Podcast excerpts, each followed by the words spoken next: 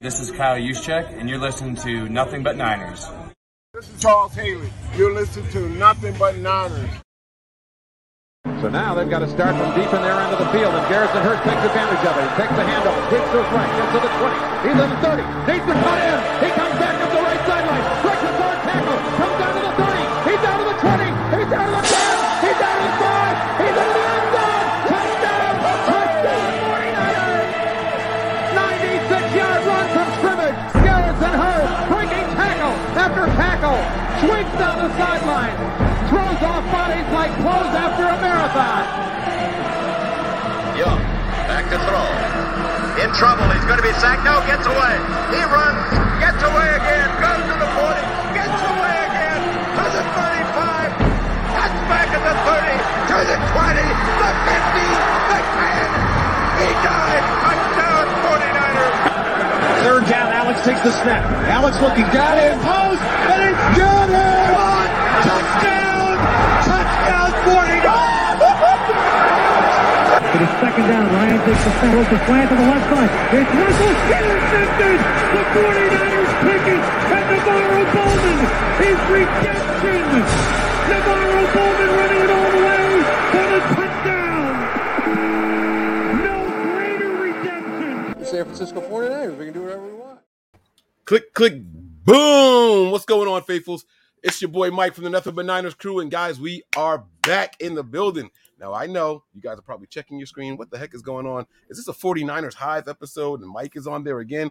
Wrong. This time, we have switched it up, and I got the guys from the Hive live right now on our channel. My man Zach is in the building. My man Matt is in the building. Salute to you two fellas. Hopefully, you guys are doing well. I'm going to run through these formalities really quick, and then we are going to get down to business. Now, I'm expecting somebody else to pop in here soon too, guys, so we are not alone. Remember that Michael Jackson song? You were not alone.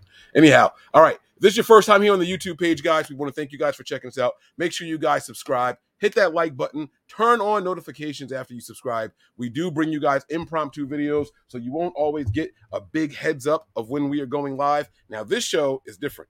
This show we were excited about. You guys got like an 8-hour heads up about this show. The room was created dumb early, probably the earliest in Nothing But Niners history. I don't know what's going on here. Maybe we're just all excited for the season, but that's what's going on. Give us a follow on some of our social media platforms. We have Twitter and Snapchat. Those handles are Nothing But 9ERS. That is the number 9ERS. Then we also have Facebook, Instagram, and Twitch. Those handles are Nothing But Niners, spelled all the way out. We have a Patreon, guys. Head on over there, patreon.com/NB9ERS.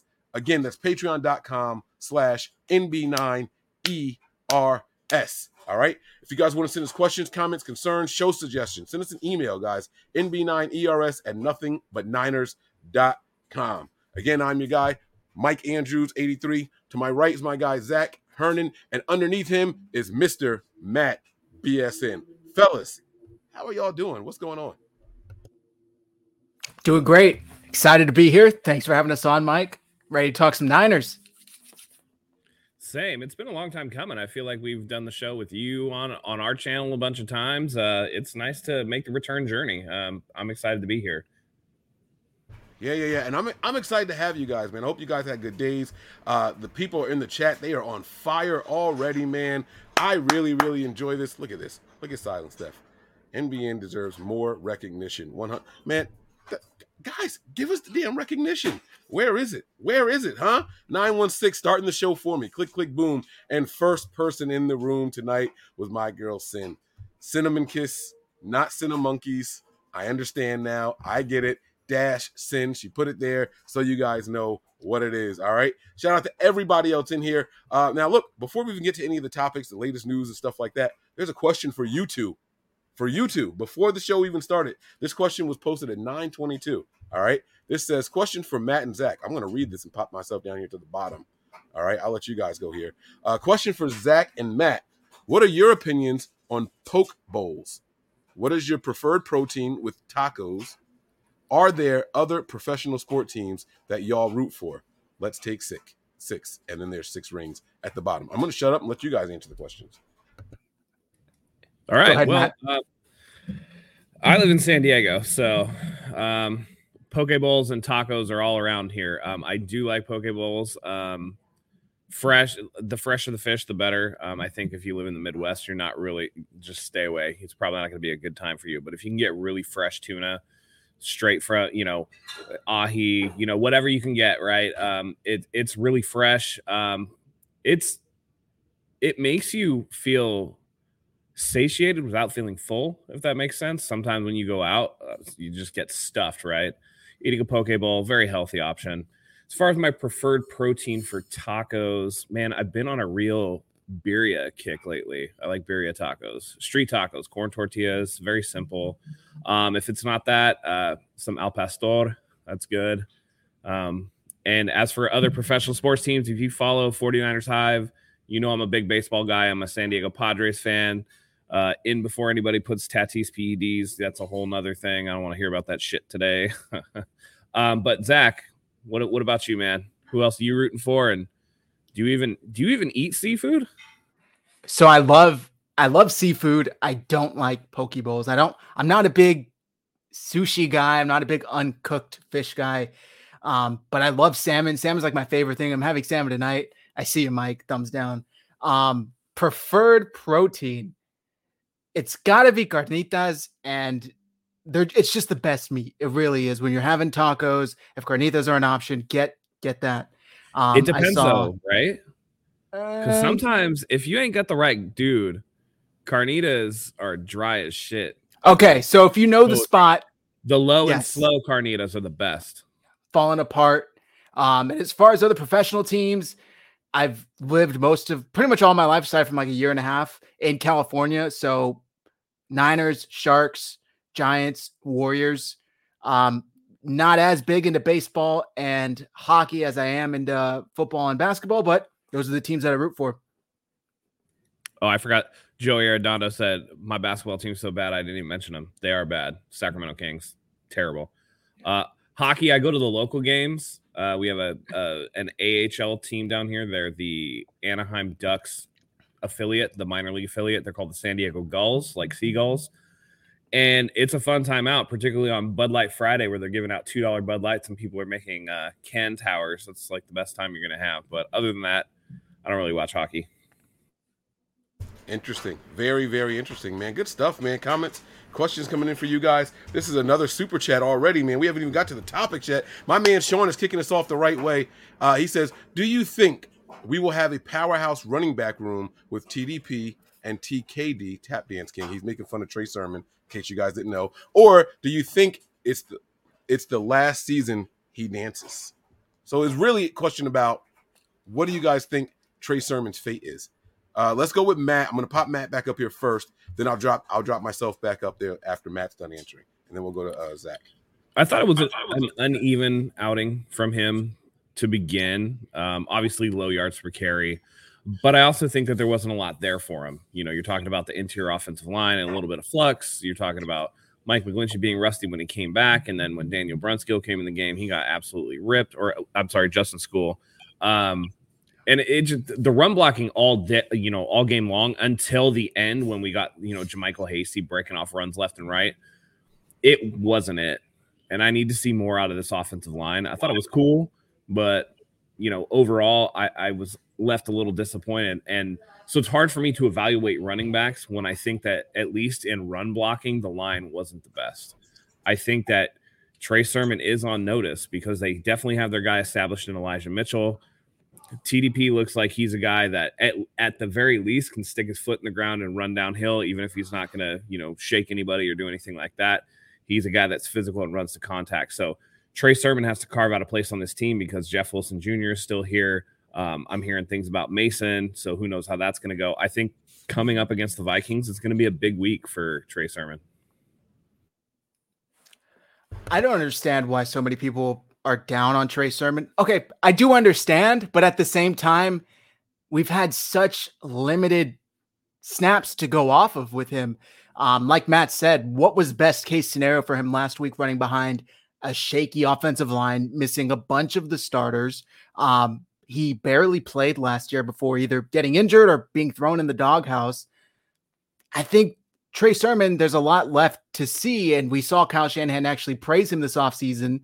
So Not too many. On a previous show, Mike and I were trying to think of other players that went into the doghouse and made it out of the doghouse on the same team without being shipped out somewhere else.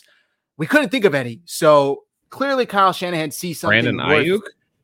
Well, Brandon Ayuk and Trey Sermon were the two that we thought of. Okay, gotcha. Yeah. Thank you. Yeah, thanks for correcting me. But other than that, there's something there. And I think the talent is clearly there. I'm not giving up on Trey Sermon just yet. I think that they will be a nice committee here with Elijah Mitchell, TDP, and TDK, to use Sean's nickname. All right, now I got to get my man Breezy's thoughts on here. First of all, Breezy, I always ask how you doing. I'm going to skip that. You must be doing good. Is that a Wayne Breezy hat? Bro, pop that bad boy up on the screen. Get that closer to the camera, man. Look at this guy. I hope you all out of focus, y'all. Look at, damn, smooth, like a baby's bottom. Let's go. Yeah, man. What's going on, fellas? How y'all doing, man?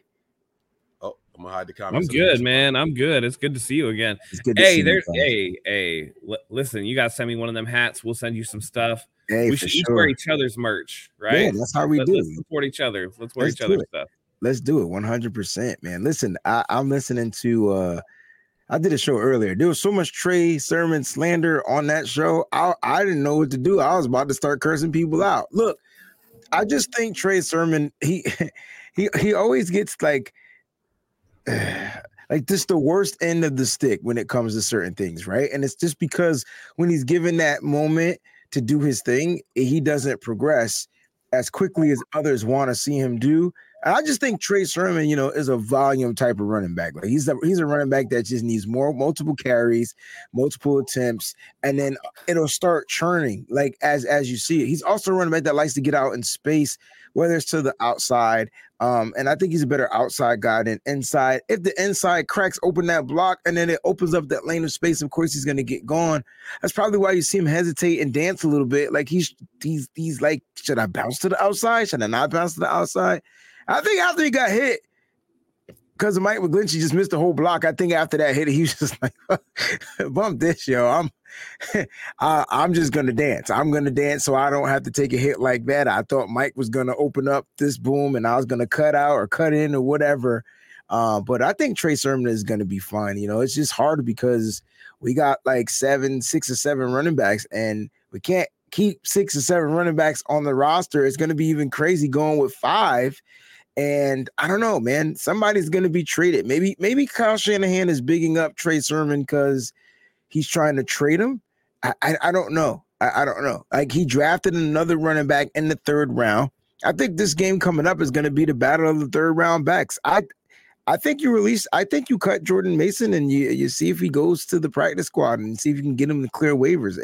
There's so many things that can go down for the 49ers, and then there's the good old Jeff Wilson Jr., who's on another 1-year deal. So, you know, I think personally the 49ers need they need 2 positions, right? They need running backs and cornerbacks. As many as them that they can get, that's what they need, because those are the positions that seem to get injured the most. So I think they might keep a plethora of backs and keep a plethora of cornerbacks on this roster, and I think Trey Sermon is going to be just fine. I think people just have to be patient. You're patient with Trey Lance. Be patient with Trey Sermon. Yeah, I saw, I'm not going to touch on it too much, but once Kyle threw an excuse to him, although I'm going to shut up and just see what happens. Yeah. Kyle never makes excuses for people. He didn't even throw an excuse, Mike. He said Trey Sermon did well. Like, that was just like, okay. Like, right. Maybe Kyle didn't watch the game. You know what I'm saying? Maybe he was just there. So once he did that, I was just like, okay, yeah. So that's what it is.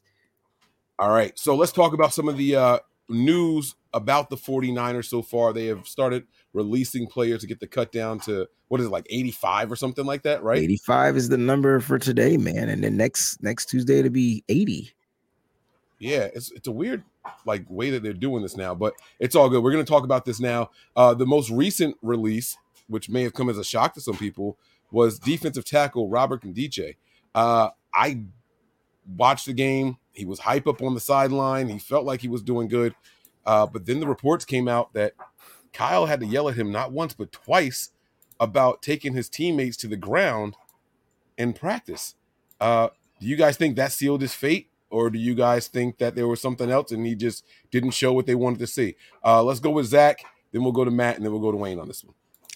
I mean, it certainly didn't help. I saw the same reports. I think Kyle Posey was the first I saw it from, that he was out there getting yelled at by Kyle Shanahan. Look, there's a reason this guy has been on, what, 3-4 teams now, including the 49ers, since being drafted only a couple of years ago as a first-round pick. The talent is clearly there. The potential is clearly there. No coaching staff, including ours, hasn't been able to harness it into something valuable enough to even make past the first roster cut, which is unfortunate. But I think they did bring him in, and they said, hey, worst case, he gets cut along with the first group of guys. Best case, this is another bust-type pick that we got for cheap and were able to salvage and turn into something good. But fortunately, just wasn't it this time. Yeah, here's my thing. I think that this report just falls in line with kind of what my opinion of Robert Nkemdiche is at this point in time, right? Draft pick with Arizona, they thought he was going to catch on. He's out of there. Then it's, I think, Miami, then Seattle, then us. Great athlete. Don't get me wrong. Great athlete. But some of these guys rely too much on their athleticism, don't hone their craft, don't become students of the game.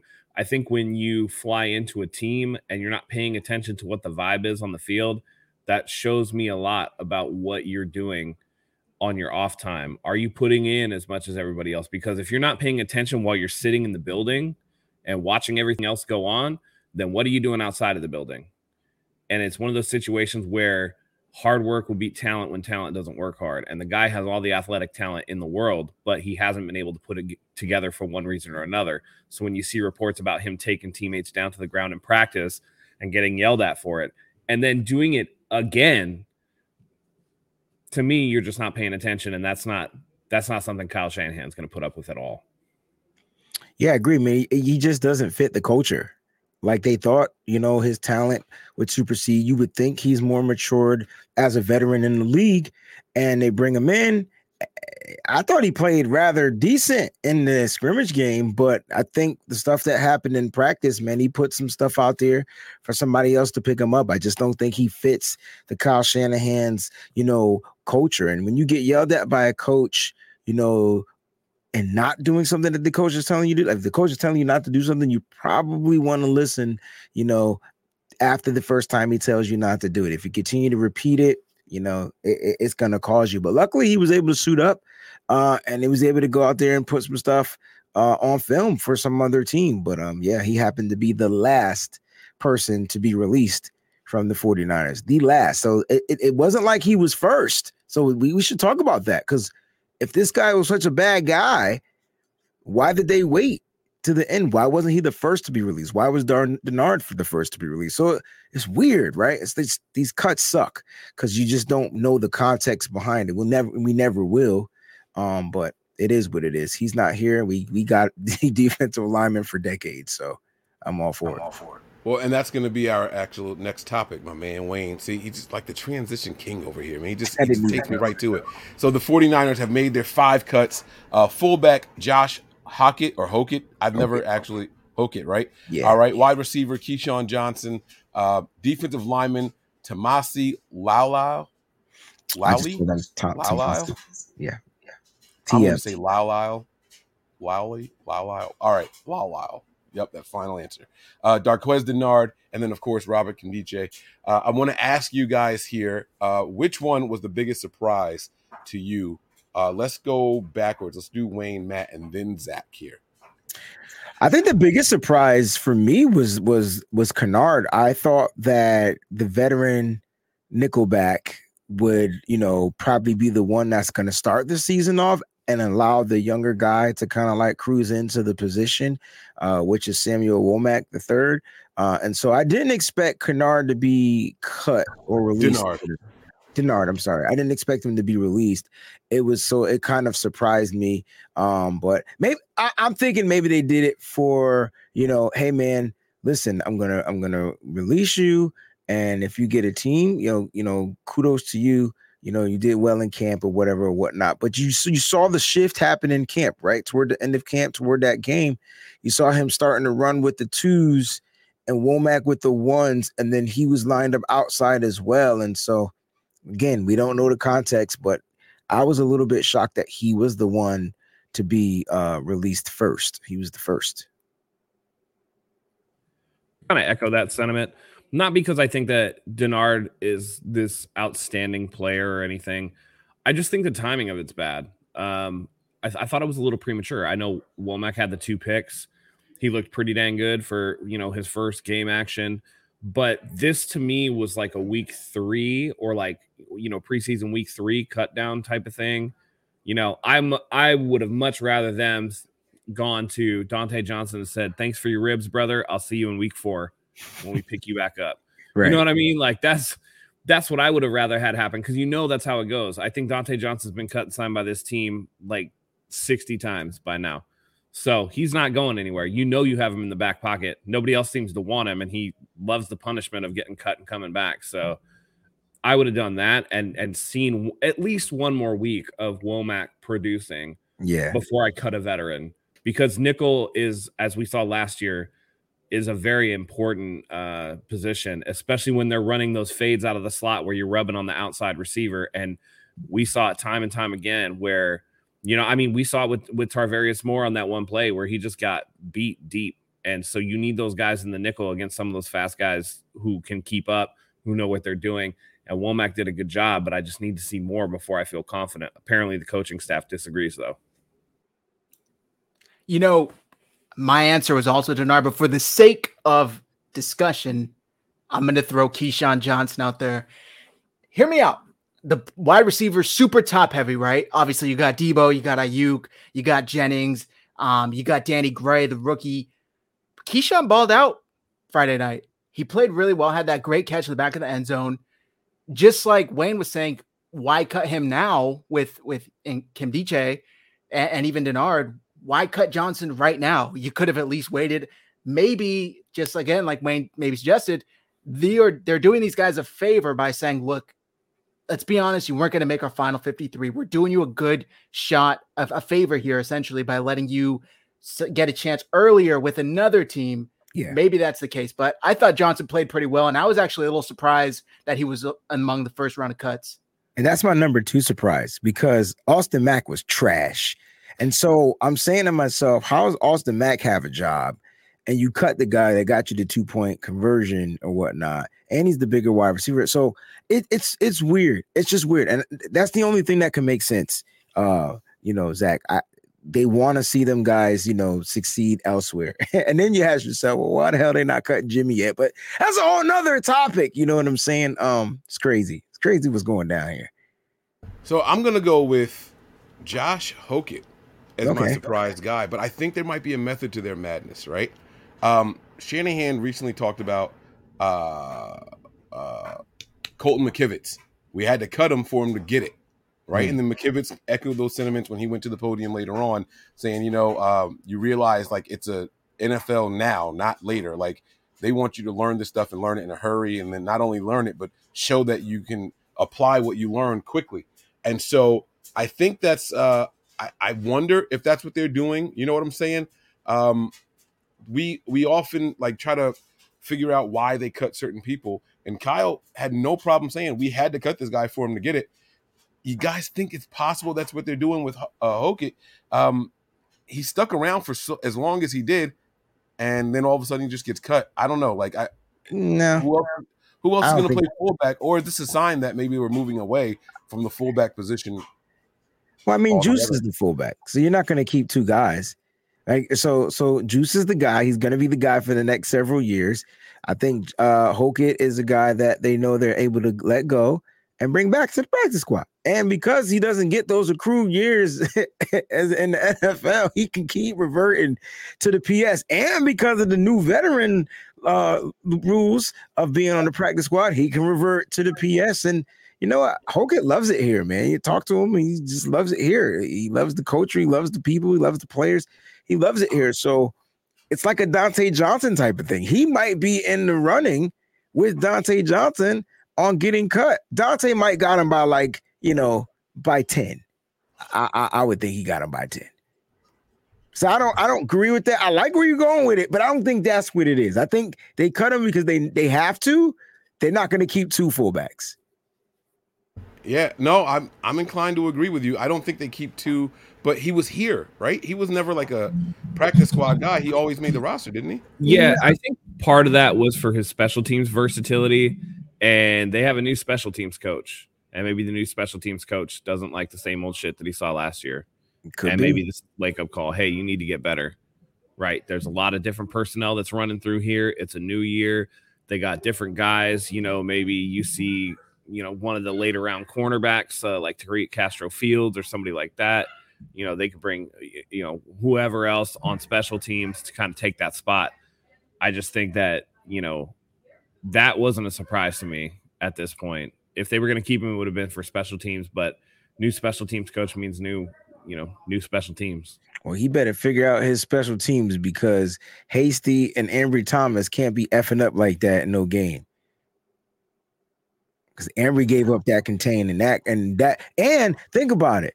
If Ambry didn't miss that tackle or give up that edge or whatever, man, what if it would have gotten Robbie Gould injured for the year? You got to think about stuff like that, man, because Robbie Gould put his shoulder in the dip to knock the guy, you know, off his track, off course to get him out of bounds, and that could have potentially hurt him. So I don't know. Hey, we can't exonerate Robbie, though. Robbie should know better. He should know better, but he was trying to save a touchdown. People shouldn't be jumping off of train trellises, just like Robbie Gould shouldn't be making tackles. He should have just Olayed that shit. It's preseason week one. If it was like the playoffs, then by all means, right? But preseason week one, he knows better. You're right, but Ambry also can't fuck up like that. Like that was a bad mess up. Like Ambry, this is your second. I don't know if Ambry belongs on special teams, bro. Yeah, how many years has Gold been in the league? Yeah, Gold's been in the league for about 90. Yeah. He's a dinosaur. It was two mistakes on that play. I get where you go with it. More egregious because he could have been out for the season. Ambry missed, but Ambry's a second-year guy, and special teams, particularly. I don't know if he played in college, but it might be newer to him. So you got to expect, especially preseason week one, that they're going to be doing some stuff. But Robbie, with his old AARPS, dinosaur, tackles. And then he got up ginger, like, "Oh no, I think I got a bloody scratch or something like that." Like, it's so funny. Mike, you look deep. Mark it down. He's going to miss a bunch of extra points this year because of that tackle right there. But he hit a 50-yard field goal. So he hits the field goals. He misses the extra points. I don't understand. I don't get it, bro. I can't figure it out. I maybe it's me because I'm always so hard on Robbie. I like the effort. I was sitting here like, let's go, Robbie. You didn't do shit. I mean, he didn't. I get where Matt's coming from, but I do like the effort, right? He saved the touchdown. That was a touchdown. I mean, but it's meaningless. That's where Matt's coming from. None of that. Yeah. Well, here's the other thing too. I'm guaranteeing you, some of those coaches are going like, "Hey, Robbie, what are you doing, man?" And if he does Olay that shit, everybody's going to be like, okay, Robbie's, Robbie's a businessman. He made a business decision. And it actually amplifies the mistake that Thomas made and puts it under more scrutiny because it was like, how did they get to that point anyway, right? Okay. Everybody's thinking like, oh, Robbie dived and made a great play. All right, if it's a touchdown, all right, how do you get there in the first place? And I think that's going to be looked at too. I get it. Can I ask a question real quick, Mike? Is that cool? Yeah, so I just don't want to derail. Obviously, the whole talk about Robbie. We saw his head spin around like crazy. But also, I don't know if it was just I didn't hear about this until Friday, but he's doing kickoffs now again. That was Mitt. Yeah. Was there an actual reason given for this, or is that just? Yeah, because Wish sucks. I mean, obviously, but we all heard Wish had to do it because Robbie couldn't previously. Because it was Robbie, then it went to Wish. Now it's back. Did Robbie get extended? Nah, he's on the end of his contract, right? Oh, okay. And was it that he couldn't do it or he just didn't want to do it? I think it was neither. So he could do it. I think Robbie was struggling to get the ball beyond 2 yards into the end zone. And in order for him to do that, he was like straining his leg, and the points are more valuable than that. And then the 49ers kind of changed up the way they were doing things. They liked the ball being 1 yard in or less. So that way we can tackle 90% of the time. We were tackling guys before the 25. So it benefited the Niners. They say it's a game of inches all the time. I think that's what they want now. And then you get a guy, we got a new special teams coordinator who's definitively making some decisions, right? So it's like, yeah, I prefer them to be short. You know what I'm saying? So if Mitch Wishnowsky has the stronger leg, he's booting them in the back of the end zone and out of the end zone. Let's get them, you know, instead of giving them the 25, let's stop him. Let's stop him at the 22, 23 and make him earn every inch. So I think that's like a conscious decision as to why they were doing it. I could be wrong. That's just my gut feeling. All I know is I don't want to hear shit week 11 that Robbie Gould has leg fatigue and now he needs to take a week or two off because he's doing kickoffs again. Oh, Robbie missing 3 games this year. Hey, that's coming in a Mike Silver San Francisco Chronicle article. You bet your ass. He's missing 3 games this year. I can't tell you which 3 is going to be, but he's missing 3 games. I can tell you that. Yeah. Right. We have a couple more super chats here. Let's get to these guys really quick here. Sean Shepard says, guys, hold on. No, it doesn't matter what we do. Whichever position we are thin or weak at is what gets ravaged every year. We should expect it now. And my pushback to this is going to be, well, we're pretty deep at the corner position. We might not say that they're all top tier starters, right? We heard about how locked down Charvarius Ward has been, and Emmanuel Mosley, when he's healthy, is pretty locked down as well, right? But Ambry Thomas did play well. You got Jason Verrett, who's healthy enough and fighting to say, hey, I want to get in sooner, but the team is like, yeah, nah, maybe not, because once you're healthy, we can't put you back down. So let's just wait till you're 100%. Not 90% and all. So it seems like we're pretty deep at the corner group. That's where we're struggling a little bit right now, right? Yeah, we're struggling at the safety position, bro. Well, okay. Now, if we want to talk secondary, I feel like that's our weakest link. But are we thin at the safety position? So that's the question. I mean, we might not be thin because we still got 4 guys, right? And 1 is down. 1 has the hamstring issue. So we had 5. Right? Do you guys think Taylor Hawkins is going to make this team? Let's just be honest. I don't think so. I can't. Okay, I see a thumbs down. And I can't see what Matt's doing. Mike, why does your shit take the whole bottom of the screen, bro? Like you're like that's how they come up. Is there an option? It's got to be. Mine don't take the whole bottom of the screen when I do mine. Something's wrong. Oh, I know why. Hold on. You can shift the viewers up with the comments, but then it messes up with the whole layout if you have guests on. We could do it like that. I like that one. That one's cool. We could do it like this. That one's cool too. It's a little thinner, but whatever. Anyway, I just feel like the safety position is the question mark because it's weird, right? After Ward, who has the experience and the skill set and the aggression and whatever, like this, in my opinion, is like a big drop off. Now I think Hufanga is rising up, but I still don't think he's quite there yet. And then there's a huge drop after that. I'm not sold on Tarvarius Moore. I know y'all like him, and I get it. I know he had speed, but I'm just not sold on the kid. I always thought he never diagnosed plays properly. And on that play that you say he got burnt on, bro, he just didn't even like diagnose. I don't think the dude run right by his ass. I don't even think he knew what the play his role was. That's what it looked like. Yeah. Happy birthday to Tarvarius Moore, too, by the way. I just don't think that he knew what Happy birthday was. While I shit on you. Yeah, it's cool. But I'm not shitting on him. I'm just saying I don't think he knew. I don't think he recognized what his role was when he saw that. But he knew that it was a zero blitz. I'm going to push back just from a medical perspective. What I'm going to say is I think he's playing on his pre-Achilles speed mindset. Boom. And he's getting first-time game action. You know what I'm saying? Because he turned his hips, you know, before the dude ran past him, and then it was like he just didn't have the juice to keep up with him.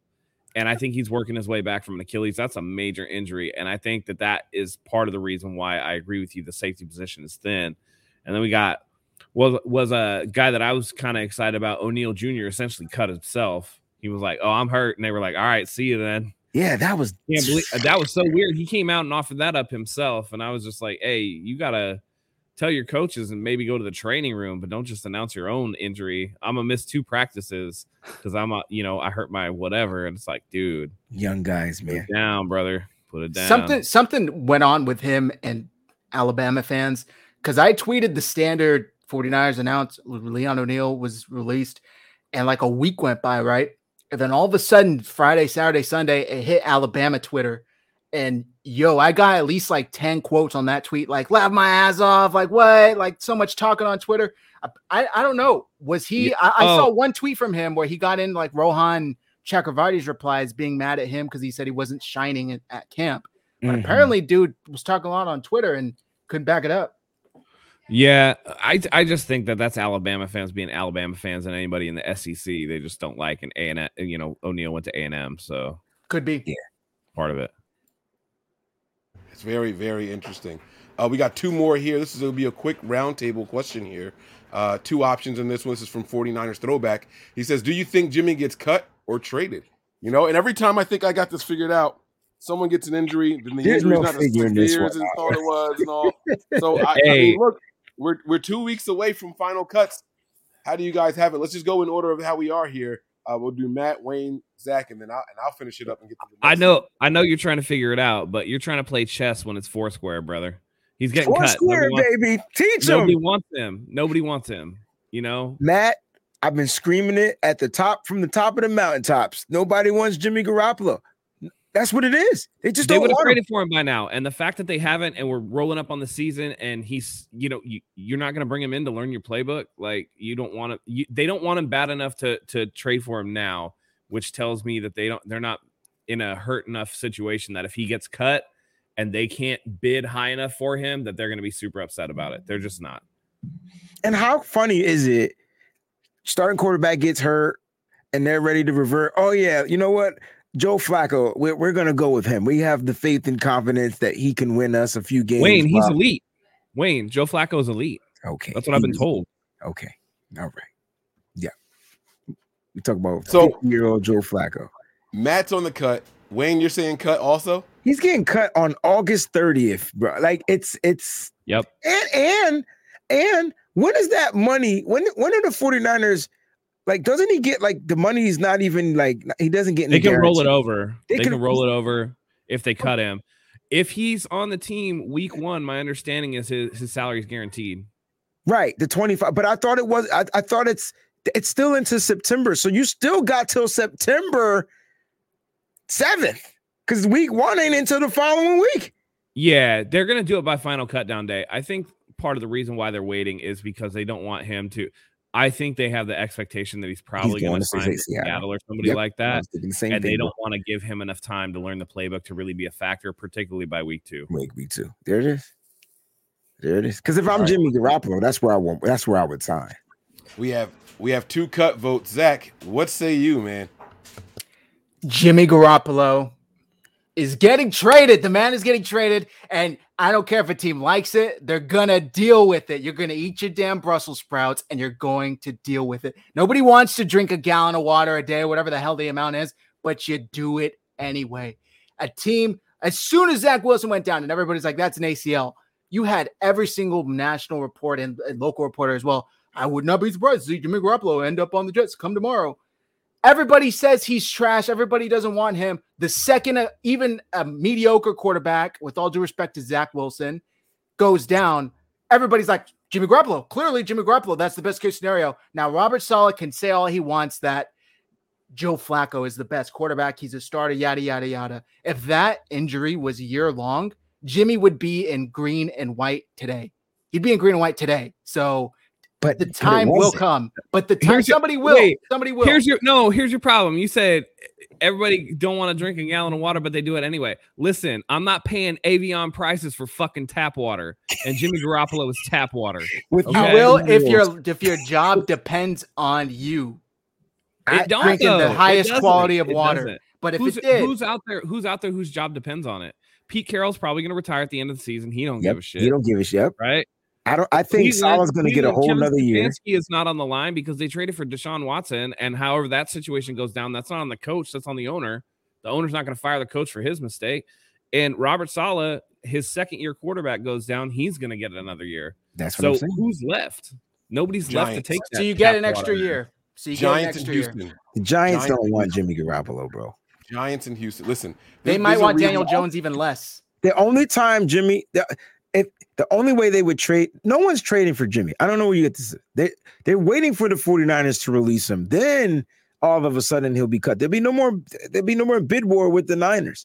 There's no more ransom. You can't say, oh, the Niners want a third round pick, a conditional third. I don't know what the hell they're asking for, but I know this. They're going to wait till all these teams are going to wait till August 30th, and they're not going to care. That's what's going to happen. They're going to wait till August 30th. Once Jimmy's cut, he'll go to one of those teams. Yeah, don't underestimate. I mean, and I know as 49er fans, we all know this because George Kittle's been saying it for years, but was it Mike Silver that let out that article that Jimmy Garoppolo? Yeah. So Mike Silver's just burying the 49ers. Like, he's just burying Jimmy Garoppolo. And after that comes out, and it's like, yo, they gave him a deal, and then he just ghosted coaches for weeks. Yeah. That's a bad look too. I'm saying, you look at all these things. How timely was that? That was so perfect timing. I agree. Perfect timing. And then Zach Wilson goes down with the injury, and you're like, I looked at it and I was like, okay, that's a pretty strong mechanism for ACL. And then it turns out it's not an ACL. So it's like, okay, well, he's not going to the Jets now. And then it's like, they do the surgery today. Okay, he might be back by week 1 or 2. Okay, well, that's not the Jets, definitely. The Watson thing is still up in the air. They have a settlement. They don't have a settlement. You don't know if he's going there. They don't particularly want to trade him to the division, and the Seattle Seahawks aren't so hungry for him that they're going to give up anything to get him and pay that salary. So what are you left with? You're left with cut. I think week 1 of preseason shows why you don't cut him until, like Wayne said, August 30th or August 31st. 30th. 1 week of preseason, and you see quarterbacks dropping. Not only do you see quarterbacks dropping, I heard the people saying, oh, my God, Geno Smith looks terrible. Oh, my God, I can't believe we're going to sit here and be stuck with Drew Lock. These quarterbacks are being exposed or injured. You play the waiting game. He might end up getting cut, but right now I got 2 more games left. I'm sticking with Zach. I'm going to say that he's getting traded, man. That's my final answer. I'm sticking with traded. Until I'm wrong, I'm not wrong. So the reason why you don't cut him is because he could be traded or because people are scared. Because if the fear is, oh, man, if Trey Lance gets hurt, you bring Jimmy back, that's hilarious. That's never going to happen. Trey no. Jimmy's days here are numbered. I don't care if Trey Lance. He's done here. Okay. Yeah, I'm just saying the 49ers aren't going to do Seattle any favors. They're going to ask Seattle for full price on that. Seattle's not going to pay it because they know the 49ers are pressed and that they're not going to keep him. So it's who's playing the game of chicken, right? The 49ers don't really need him. They don't really necessarily need the capital, but they'd like the cap, right? And Seattle's like, we just traded Russell Wilson. We're rebuilding. Pete Carroll probably is last year here. He's like 72 years old. He's not going to go through a full rebuild. We're clearing house. We signed DK. That's fine. We got 2 first-round draft picks, including our own. The worst it is, 2023 quarterback class. We have a chance. If we get Jimmy Garoppolo and trade for Jimmy Garoppolo, do we go 6 or 7 wins instead of 3 or 4? Does that take us out of the running for a CJ Stroud or a Bryce Young or whatever? I don't think they want him that badly, and I think they know it. No, I think and then Sean defending his guy here and Mitch Wishnowsky, he says, hey, back off, Mitch. He can punt a knuckleball. I mean, look. That knuckleball did get us 2 or 3 turnovers in the regular season last year. Oh, yeah. But he still listen, for a guy who got drafted in the 4th. Yeah. He's not it. By the way, another punter. I think that he got drafted in the 4th. Ariza Buffalo just booted an 82-yard punt that netted 62, and people were like, "That's a touchback." I'm like, "It's still a net 62-yard punt, bro." Right. That was he hit the ball off his leg while he was standing in the end zone. And that shit went into the other end zone. Yeah. All right. That is talent. That's talent. And then the craziest part about all that is, this guy's that was his first punt in the NFL. So nerves and all that included in that. This kid just booted it. That is something that changes game. The battle of field position. We're talking about why Robbie Gould is kicking off as opposed to Mitch Wishnowsky. And I was talking about the difference of 2 yards. Imagine that kind of talent. Your team is backed up in the end zone, and then, boom, he can do that and completely switch the field. If you have a dominant defense like Buffalo has, that is a weapon right there. That's the guy I wanted the Niners to get. I said, hey, draft this guy and get rid of both Robbie and Mitch Wishnowsky. That's what I would have done. But crazier than that, he wasn't even the first punter drafted. No. He wasn't. And somebody in the draft said, Tailwind, hey, brother, he hit a 92-yard punt at San Diego State, okay? I watched that shit. He does. He did it regularly. This is what he does. He did it regularly, so it's pretty cool to see. All right, guys, we're up at the 45-minute mark. We're going to get to some of our topics of discussion here. I didn't make any banners for them, so we're just gonna. I'm going to feed them to you guys, and we're going to talk about things here. All right. We're gonna now. The name of this episode, I don't know if anybody caught it or not, but the name of this episode is A Lance State of Mind. All right, so we're going to be looking at how Trey Lance thinks and processes things, and I'm going to play a clip here from Trey Lance. Let me make sure I got my minute marker correct here. This is going to be the first thing that we're going to discuss. All right. It says 9 minutes and 37 seconds. So let me get to it here. Yeah, we're going to go a little earlier than that just in case I was off of my timer here. All right. So I'm going to hit play. We're going to do a screen share on this. And I want to get your guys' thoughts on what he's saying here because this is going to lead to two other clips being played. All right. In short, what happens is Trey Lance says, he's talking about, I've never slid in my whole career, first time ever. He says, I didn't practice sliding. So I was like, I'm pretty sure that he practiced that. He worked on it, blah, blah, blah. He went on the mic and said, I didn't practice sliding at all. It's my first time ever doing it. I did play baseball, but you could probably count on one hand how many times I slid feet first playing baseball. That's not something that Matt can tell you more. What's the more common slide? Is it feet first or hands first? Probably hands because you can get around. It's very situational, but the head first slide has been the more prevalent lately. Okay, feet first is first. So okay, it's weird. I'm just gonna explain this real quick. Say you're stealing second, right? Head first slide more apropos, but you're lower to the ground and you can get your hand on the bag. If you're sliding into a base, you might go feet first so that you can pop up and do a pop up slide. It's either or, but head first slide been more common lately. All right. So this is what we're going to do. We're going to play Trey Lance talking about his slide, but there's something that he says in here that really, really got my attention. And this is what I want you guys to hear. So I'm going to play this. Then, like I said, I got two other clips about this. That's all my games never. I'm pretty sure I could hear the whole entire sideline yelling at me, get down. And obviously, I'm in a little bit different position now. Just trying to take care of myself. I know that me being available and me not being available is, puts our team at the deficit. All right. So I'm going to leave this screen share up here and I'm going to rewind it. So he says, never did it. You can watch all of my film, whatever. But then he says, okay, so I see you, Wayne. My bad. I'll go on mute next time. He says, I'm pretty sure. Let me show you guys exactly what he says. I'm pretty sure I could hear the whole sideline saying, get down, right? Those were his words. And then in the same clip, this is all from the 49ers page here. In the same clip, you have one of the players who was on the sideline, and this is what he said about Trey Lance's slide. Listen to this. He should know that. We try to get a Super Bowl. Basically, never done it. And did you want to get down? Nah, we don't need to yell that. He should know that. We try to get a Super Bowl, so we need you. And were you one of the guys get down? Nah, we don't need to yell that. He should know that. We try to get a Super Bowl, so we need you. So that was one of them there. Were you one of the guys yelling, get down? He said no. We don't need to yell that. He should know that. We're trying to get to the Super Bowl and we need you. So I'm like, all right, maybe he wasn't one of the guys yelling it, okay? So then they asked Kyle Shanahan about the same thing. And this is what Kyle Shanahan had to say about it because I thought this was interesting as well. I'm going to share that screen now.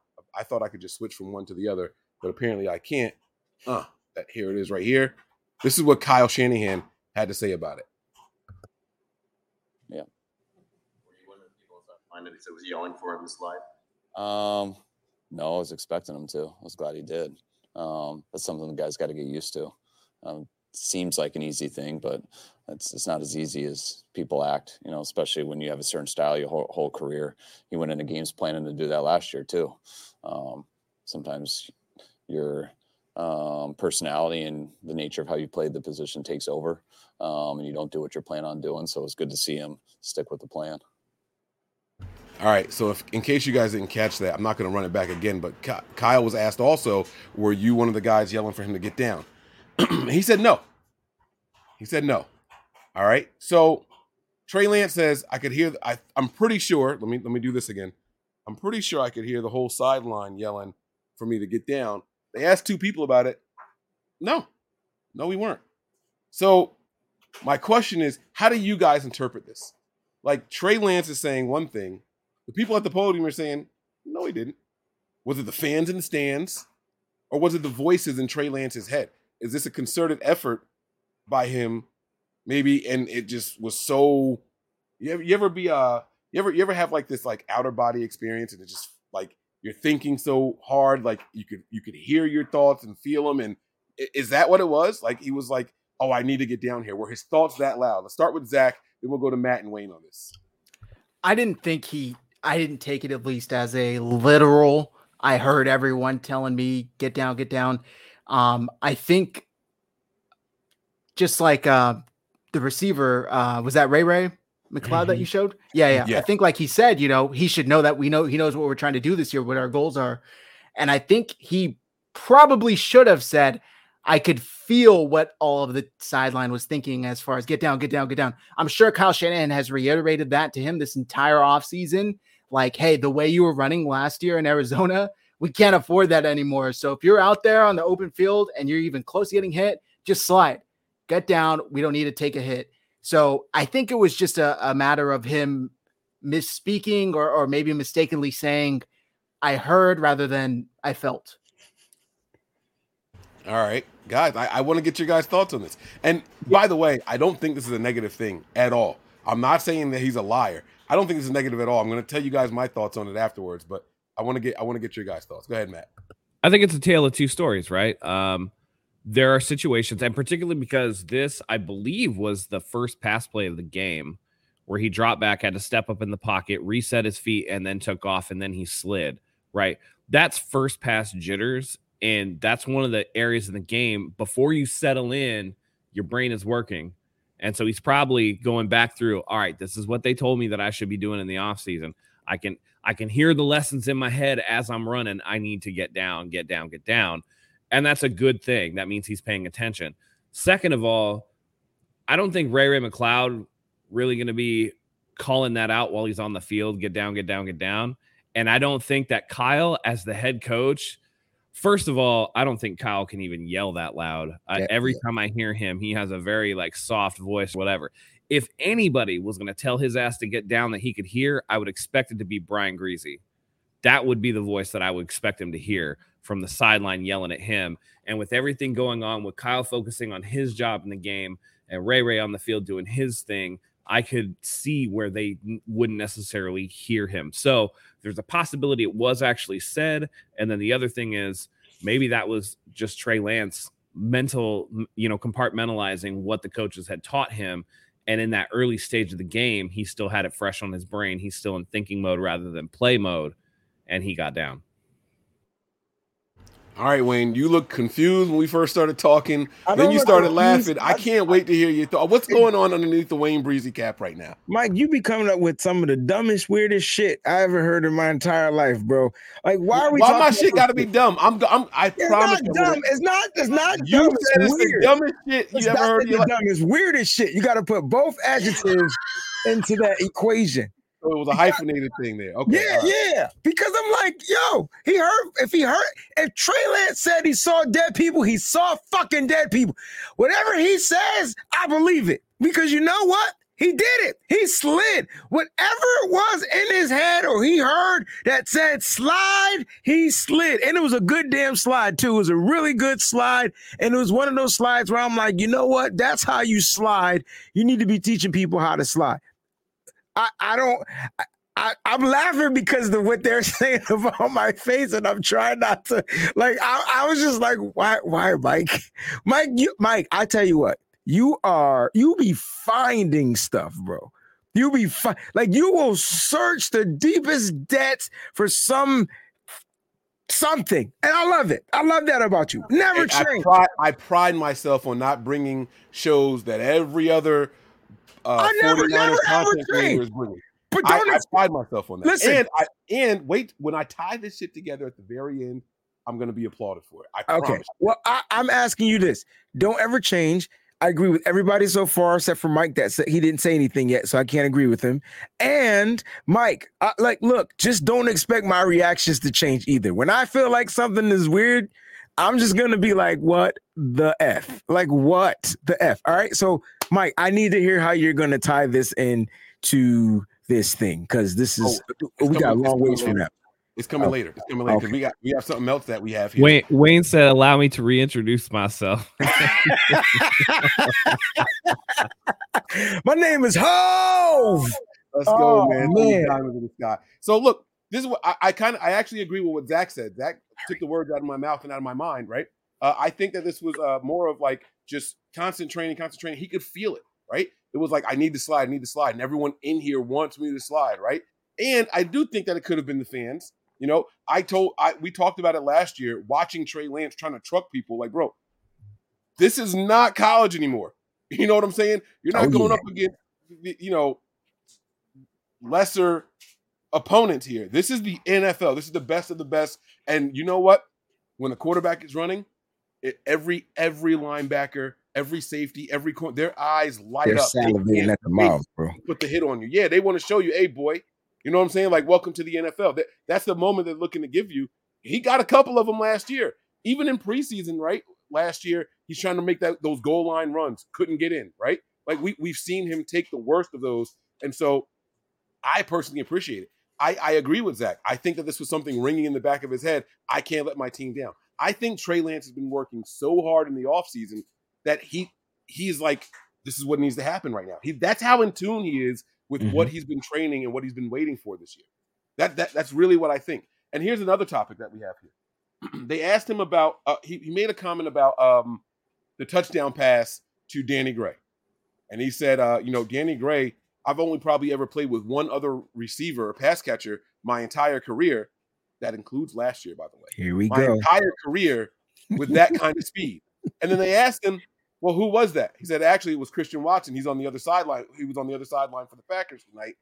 But I haven't played with that kind of speed. He goes, but, this year we got a lot of guys like that. We got a lot of speedy guys. Now, he didn't say that they had Danny Gray and Watson speed, but he said we have a lot of fast guys. And he named in particular Johnson, Malik, Ray, and Ayuk.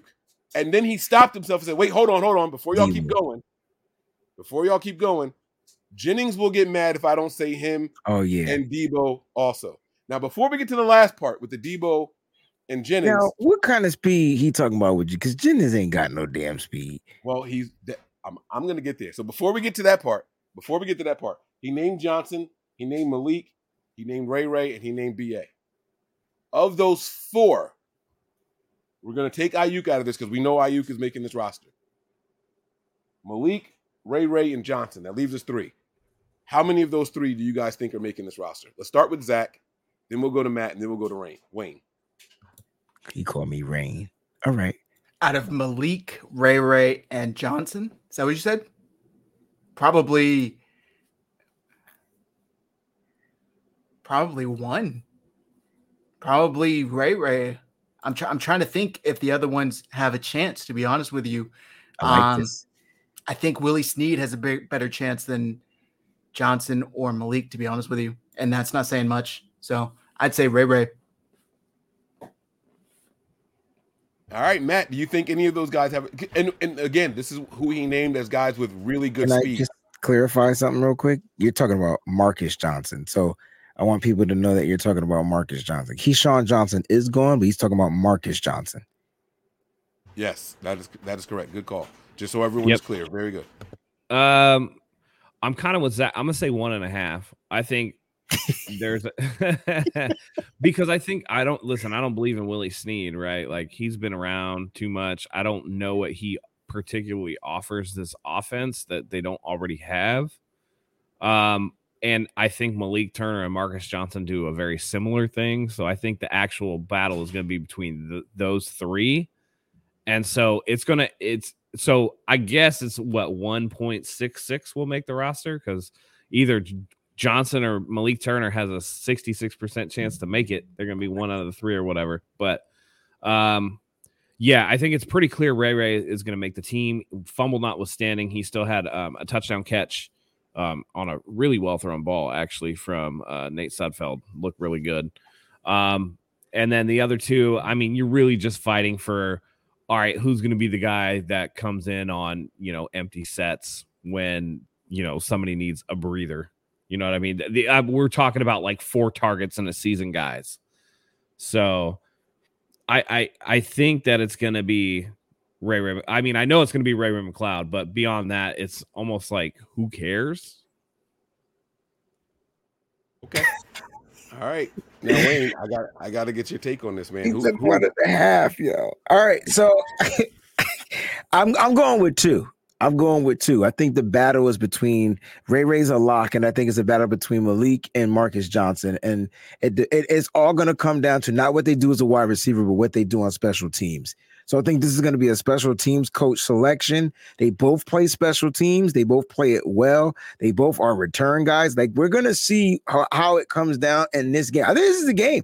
I think this is the game. We're going to see who's going to be that 6th wide receiver. This is definitely the game. Definitely we're going to see that 6th wide receiver.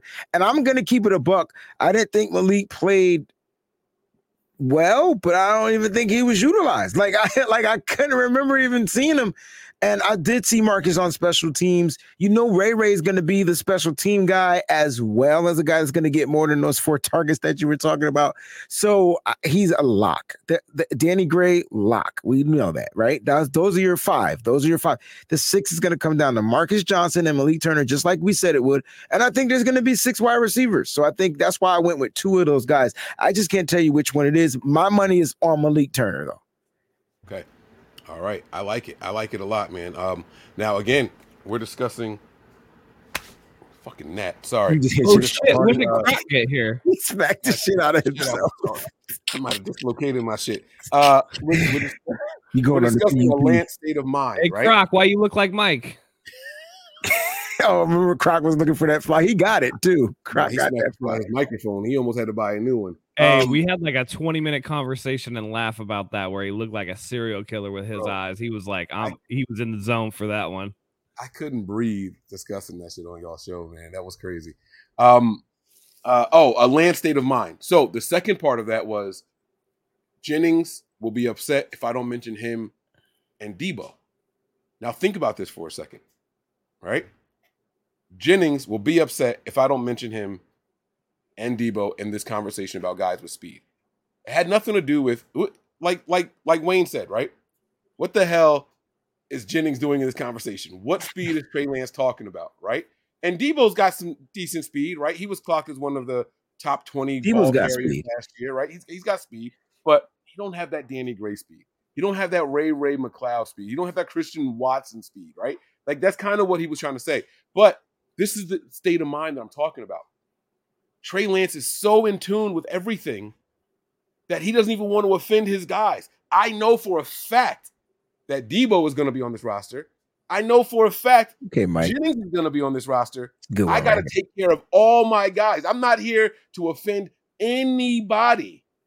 It's funny because he's the one that got to throw him the damn ball. It's not like they can do anything. Like, you know what I'm saying? Like, they're not throwing him the ball. We talked about, come on now. Let's not pretend for 4 straight months it was Debo's holding out because he wants Jimmy instead of Trey Lance because he was doing more with. Come on. That was a conversation amongst 49er fans. I'm not saying that you guys did that on your platforms. I don't think any of us bought into that mindset, but it was definitely a conversation throughout the entire offseason. So, Zach, why did Trey Lance go out of his way? And he did it laughing. He had a smile on his face. I can pull the clip if you guys want to, but he had a smile on his face when he mentioned those 2 guys in particular. He said it was because he didn't want Jennings to be mad at him for not mentioning them. So to me, I think this just shows how close they are as friends, not just teammates. Because to me, that rang like there was an outside conversation regarding speed, or maybe this is something that they previously discussed. Maybe they've had races, whatever the case may be, to where they've previously discussed who's the fastest, who's fast out of all of us. And I agree with you, Mike. There was a sense of these guys are for sure going to be here, so I got to include them. But I also think he kind of said it, you know, jokingly in the sense that, oh, my guy Juwan's going to get upset if I don't include him because we previously talked about who's the fastest and he feels he should be included. So that's how I took it, is there's an outside previous conversation that he's probably referring to. It's like, you know, somewhat of an inside joke to where he needed to feel included. You guys agree or disagree with Zach? You have a different spin on it? Go ahead, Matt. First of all, just for context, Juwan Jennings ran a 4.73 at the combine. All right. Not a 4.37. Like, I think you might want to say it one more time. Some people have dyslexia. 4.73. Mike, put that shit on the screen so they could read it, because I just want people to know it wasn't a 4.37. 4.73 seconds. All right. He ain't got no speed. This is the 2022 version of Trey Lance, right? When the quarterback is getting sacked a bunch, and then the quarterback goes to the podium and they go, "What happened today?" And the quarterback goes, "I got to get the ball out of my hand faster." And then, you know, the whole offensive line has been nothing but a turnstile all day, right? You just don't throw your guys under the bus. You have your guys back. Listen, Jimmy's the type of dude that's going to leave you on red. Trey Lance is going to reply right away. Okay, that's what's going on. Now, Debo, 4.48, that's respectable. It ain't Danny Gray with his 4.33 or whatever it was, but 4.48, nothing to sneeze at.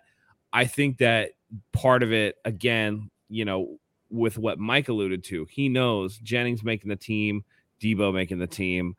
Ayuk, I think, you know, Ayuk didn't run a 40, but it was reported that he could run in the high 4.3s from his college, and Ayuk's pretty fast. You know these guys are fast, right? He's trying to shine a light on some of the guys that are on the bubble, trying to pump his guys up at the bottom, while also being like, hey, and don't forget about my guys on the starting lineup. Don't think that I'm dogging them just because I'm talking about them, okay? Because he realizes it's not just about speed. It's about all the things that you can do with that speed. It's about how you run your routes. In terms of Juwan Jennings is, I think he's still the biggest wide receiver we have on the team in terms of just pure size. So there's a skill set there where Juwan Jennings is going to be able to high point a ball that maybe Debo can't do, because Debo's 5'11", right? And Juwan Jennings is 6'3", 6'4", or whatever he is. And so this is just another example of how natural a leader that Trey Lance is, and how thoughtful he is and how he approaches the players on the team. You know what I'm saying? So this is a good sign. This to me is just another feather in the cap of Trey Lance and this becoming his team in 2022. And it speaks to all that stuff in the media about how Jimmy was such a good leader. That to me is overblown, because Trey Lance is coming in and he's killing the game right now. Wait. Before Wayne goes, again, Matt, well said. Again, the Trey Lance state of mind. This is what this whole show is about. So Matt laid it out really well. But I have a question for you guys. Wayne, you can answer first. Did we ever get a confirmation on exactly how tall Danny Gray is? Because I saw from 5'11 to 6'2". And I'm not kidding. I read articles, and all of them had a different height for this guy. Do we actually know how tall he is, Wayne? I just go whatever I see on PFF. Oh, okay. All right. But go ahead. Your thoughts on these comments here from our new quarterback, man. I mean, I'm going to piggyback off of Mike, and I've been saying that Trey Lance has been a leader for a long time. I think he was partly leading last year on the sideline. I think he was sitting there building a rapport with guys and letting guys know, hey man, this is what I see, or I could do, you know what I'm saying? Like, we could try this and do it. I just think he's naturally a leader. And when they ask the players, they interview the players, what's the first thing they say he does? He doesn't try to be a leader. He naturally does it. And so him not throwing anybody under the bus, him including just about everybody, is showing that he's a leader. Now, I know he was joking, but maybe he meant far as speed is how quick he can go up and catch a ball. Maybe that he's fast at that. Like you could throw a ball in any type of an area. I would say that I think Juwan Jennings has one of the best catch radiuses on the team. Like, you could throw it to the ground, you could throw it high. He just has that catch radius where he can go and get the ball. As far as just breakout speed, I know he wasn't talking about that. So maybe he's just talking about as far as him going up and get the ball. And if he was joking with Juwan, that's what's up, man. You want to see these guys, first thing you want to do, because it's always business, right? You want to see them have fun, man. You want to see them enjoy their job. Your job is way better when you're having fucking fun doing it. Like, you know what I'm saying? Like, it just makes the job go by faster, the day faster, practice better. This is that and the third. And I just think Trey Lance is bringing that to the organization. He's bringing fun. For example, I started to see Kyle Shanahan smile. Now, if y'all motherfuckers ain't see Kyle Shanahan smile, go back and watch that Danny Gray touchdown. There was a smile. Wasn't a great smile. It was like, motherfucker, I told you I got somebody for y'all type of smile. Kyle is starting to have fun. If your coach is having fun, Trey Lance is not just the next, best thing to happen to the San Francisco 49ers, just because he's a quarterback and he can do certain things and he's still unproven and he's still going to improve and he's going to struggle at times. All quarterbacks struggle in NFL. But my point is he's bringing another different type of aspect to the livelihood of the 49ers. And it, in my opinion, and I know we didn't rebuild, but it seems like they're being rebirthed, right? Like they're like, there's a different type of energy in that building and all the players. Cause if you go and watch Danny Gray's presser, he'll tell you, man, look, I ain't never caught a pass from Trey Lance in my life in practice, but I tell you what, we work after practice. Like, you know what I'm saying? So this Trey Lance state of mind, I like that. I like that because if everybody gets on that page, if he's able to insert that state of mind throughout the older guys, throughout the younger guys, throughout the coaches, this team is going to be in it for a long time to come. And all we got to do is be patient. We've been patient. We've been patient. So there's no reason for us to not continue to be patient as he continues to grow as a fan base. By the way, to answer Mike's question, Danny Gray's official combine height was 5'11 and 7/8", but he does have a wingspan of 6'4 and 7/8".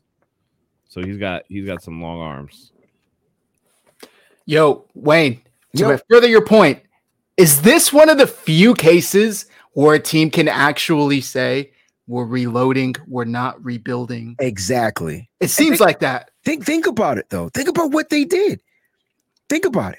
They reloaded on defense. What do I mean by that? They got depth, and we can't even keep them all.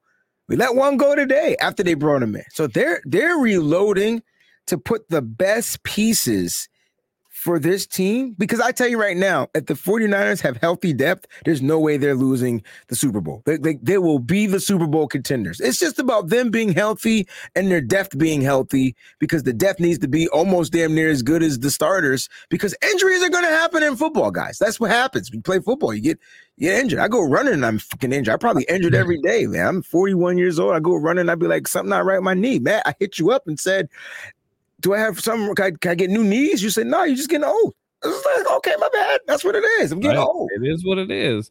No, I'm with you. I think that speaks to the super chat we got earlier with the guy who was like, hey, we get wrecked every year at all these positions that we're thin at. And it's like, because you're thin, right? Like everybody in the NFL goes through injuries, and you notice the injuries to the positions that are thin first, right?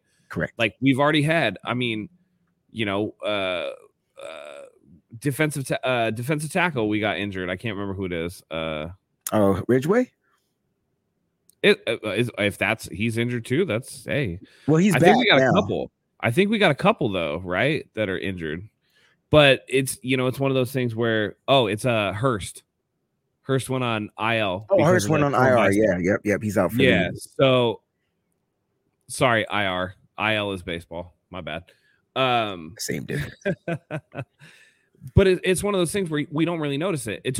Look how long it took me to remember his name, because we rock 11 deep, right? But I know for a fact Jimmy Ward has got a hamstring injury that's going to keep him out at least until week one, if not longer. And that's because we don't have as many names there. And so that hurts a little worse. That's a good question. Yeah, they came out today and said it was a pretty good hamstring injury in terms of. I think it's like a grade 2, so it's about. Yeah, about he's month. Probably going to be out probably until he's. I would say right now, as it stands, he's probably questionable for week 1. He probably won't be right until like week 2 or 3. I personally, guys, I wouldn't play him till week 2, week 3. I mean, that's kind of. Oh, we don't need him against the crusty Bears. We did. Mike was on when we did our list, and the Bears, I think we ranked them number 30 or something like that. Or I don't think we need them with the Seahawks either. Now I know they got better weapons. I know they got Lockett. Yeah, but who's gonna come the ball? Hey, the Seahawks were like number 29 or something too. They're trash too. So they don't have a quarterback. That's my point. Exactly. So you know, we're not worried about those guys. They don't have a running back now. That's right. Well, they're retired. Listen, they will have a running back if we cut Jeff Wilson Jr., Trey Sermon, or any one of those guys. They will definitely pick up that guy. I can tell you that right now. Bruce, thanks for the super chat here. Any idea how long Ward should be out with the hamstring and who's replacing him? Could that be a big loss? Zach, who do you think? I'm sorry, go ahead and go. Who do you think would be the top replacement for Jimmy Ward? One thing I've heard this offseason is that they're kind of cross-training these guys, and you can actually see it. There was a series in the preseason game where Dante Johnson went from nickel to free safety, never left the field, like just kind of slid over, and like so they are clearly cross training certain guys in the secondary here. Hopefully, we don't have to miss a beat. Who do you think will be the top replacement for Jimmy Ward? So first of all, this is, in my opinion, a big loss, even though it's not against teams that we're concerned about.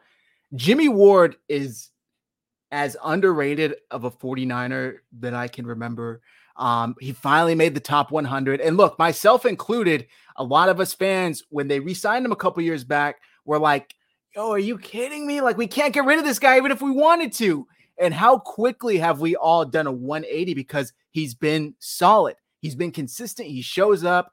From what I remember the past few years, he hasn't been injured as much as he was in the first few years to start his career. And that's been a huge benefit to his career. And he talks trash. He backs it up.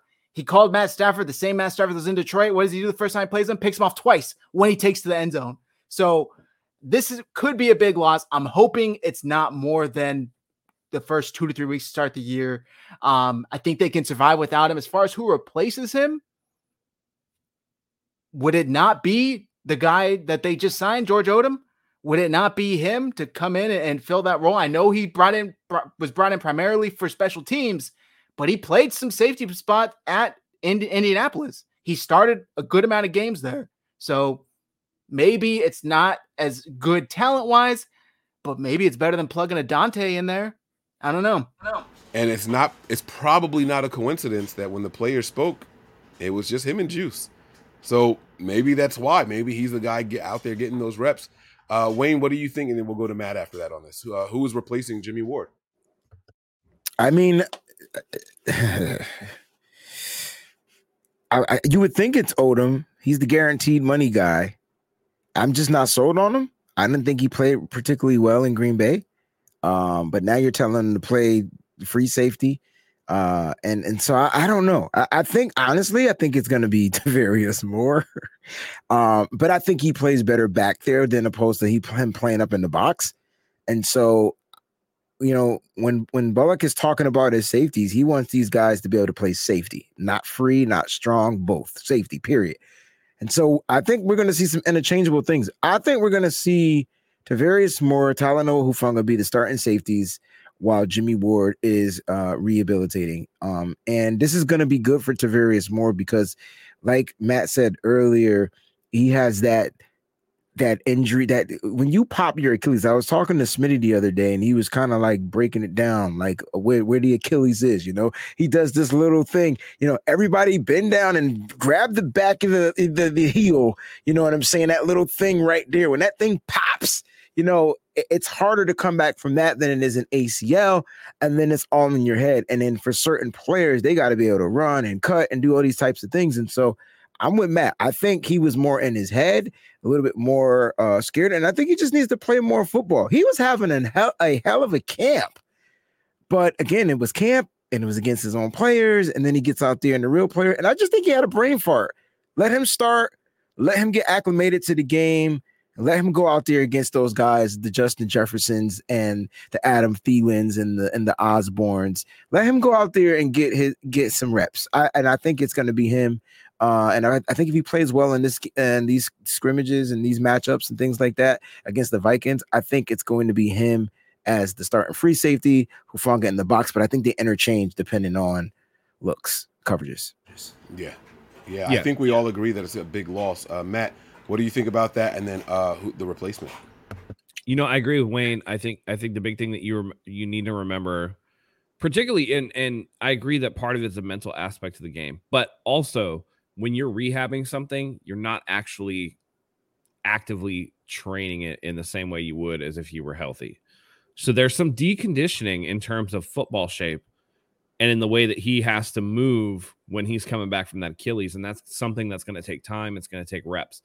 But I do think that Tarvarius Moore is going to be the starter at that position. I mean, there's really no other option at that spot. You know, Odom is, again, I'm not super sold on Odom. I know that people in Indy were talking him up as somebody who could potentially become an every down safety, but his bread and butter was special teams. And that I believe that's largely why we brought him here, was for special teams. And they weren't expecting him to have to be part of the starting lineup. And we've been blessed with Jimmy Ward being healthy the last couple of years. And, you know, to Zach's point, Jimmy Ward used to be very contentious among the fan base. I don't think so much for his skill as it was the fact that he was just unreliable. If he wasn't breaking his forearm, he was having a high ankle sprain that kept him out. Or if it wasn't the high ankle sprain, it was this or that. And so we've had a relative healthy couple of years from Jimmy Ward, and he's actually been able to show off why he was drafted where he was drafted at. And that's a big hole to fill. And again, as we said with the super chat earlier, you feel those acutely at a position where you have the thinnest talent, and safety right now is looking awful thin. And I know that people love Talanoa Hufanga, and I love him too as an in-the-box safety, but in coverage, he's not that fast, man, and he can be exposed. And I think that that's something that we need to look out for too. And I think that Jimmy Ward is talented enough to cover a lot of warts. And when he's not out there, I think that this is going to be something that stings a little bit. I don't think it'll sting into the season just because Justin Fields is going to be completely shit on by the Chicago organization because they're a terrible organization and Seattle just sucks now. So there's time to get it right, and there's time to play with the lineup a little bit. But I do agree that this week is going to be very important to see how that kind of starting situation shakes out while Jimmy Ward is on the shelf. Okay. I'm going to say keep an eye out. I wouldn't be surprised if we see some sort of combination between Moore and Hufanga, or if we see even Dante Johnson mixed in with Hufanga, right? Like, I wouldn't be surprised about that at all. Now, do we got a word on Dante Johnson's ribs and how long he's going to be out? I don't know, honestly, but they have like certain pads and things like that for rib injuries. As long as you can move and function properly, I think keeping him at free safety would probably actually protect him from the bigger hits as opposed to playing down the box, you know, or playing nickel. So I think that Dante Johnson could be a very strong possibility. Look, as long as these guys are communicating back there, I think the Niners are going to be okay. Now, Melissa is back in here. I know she said she had another show to watch tonight. I didn't expect to see her in here. Just, hey, she says, Big Mike, what do you think of Talanoa Hufanga? Big hit, bringing that Hittner energy. And I promise you, I'm going to get to that later. I promise you I'm going to get to that a little bit later. I did want to show you guys one other thing really quick. I'm going to do a screen share. We were talking, this is just a backtrack just a little bit here, but I was looking for it and I found the spot where Trey Lance is talking about the wide receiver. So just because I found the spot and I did a lot of searching trying to find it really quick, I do want to play that. Here it is right here. Trey Lance talking about the wide receivers and their speed. That's wide receiver. Christian Watson. He was on the sideline. Yeah, actually today, but no disrespect. We got a lot of fast guys this year. I mean, we got Marcus Johnson, Malik, BA, and Ray also. Jawan going to get mad at me if I don't say Jawan and Debo also. So we got fast guys this year. So, I mean, it's a lot of fun to play with those guys. And obviously it's fun to see what they do with the ball. Pretty fast. Chasing them. All right. So that's that. Let me get rid of that screen there. All right. So I just wanted, I know I left the little logo up there and everything. I wasn't going to go take it down and put it back up and all that stuff. You know, there was a super chat. I teased Zach, actually, I think in private, that I had a question to start the show with. And I meant to do it when we had this super chat here from 49ers Throwback with do you think Jimmy gets cut or traded? I wanted to do this to warm the show up a little bit, but I'm going to ask it anyway. And this is going to be to the whole panel. You got to pick one. If you had to trade Jimmy Garoppolo to one team or the other, which team would it be? The Seattle Seahawks, because we know about their struggles with their quarterbacks and so on and so forth, or the Los Angeles Rams. If you had to choose a team to trade Jimmy to, now think about this. If you had to choose a team to trade him to, who's it going to be? Let's go with Seattle. Wayne. Oh, sorry. Shit. No. Go ahead. Go ahead. Yeah, I like that. Listen, it ain't no question for me. Seattle, because Los Angeles is the more talented roster, and we know from experience that a talented roster can carry Jimmy Garoppolo to the playoffs. Jimmy ain't getting to the playoffs with Seattle, and DK ain't going to put up with that shit, and there's going to be a lot of frustration. Pete Carroll, not a great play caller, not an offensive guy, not going to utilize Jimmy in the way that he needs to be utilized. Sean McVay, he's going to know. He's going to be able to break down. I watched Sean McVay do a thing where he remembered plays from like years ago, down to the formation, the motion they ran, what happened on the play, the yardage they got, whatever. That type of offensive guy is going to know how to maximize Jimmy just by watching him from the opposite sideline.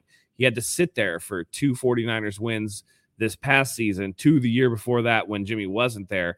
He has compare and contrast, knows what's Kyle's system, what is Jimmy Garoppolo, and is going to be able to extrapolate how to get the most talent out of Jimmy. So for me, it's an easy one. Go to Seattle and languish in mediocrity.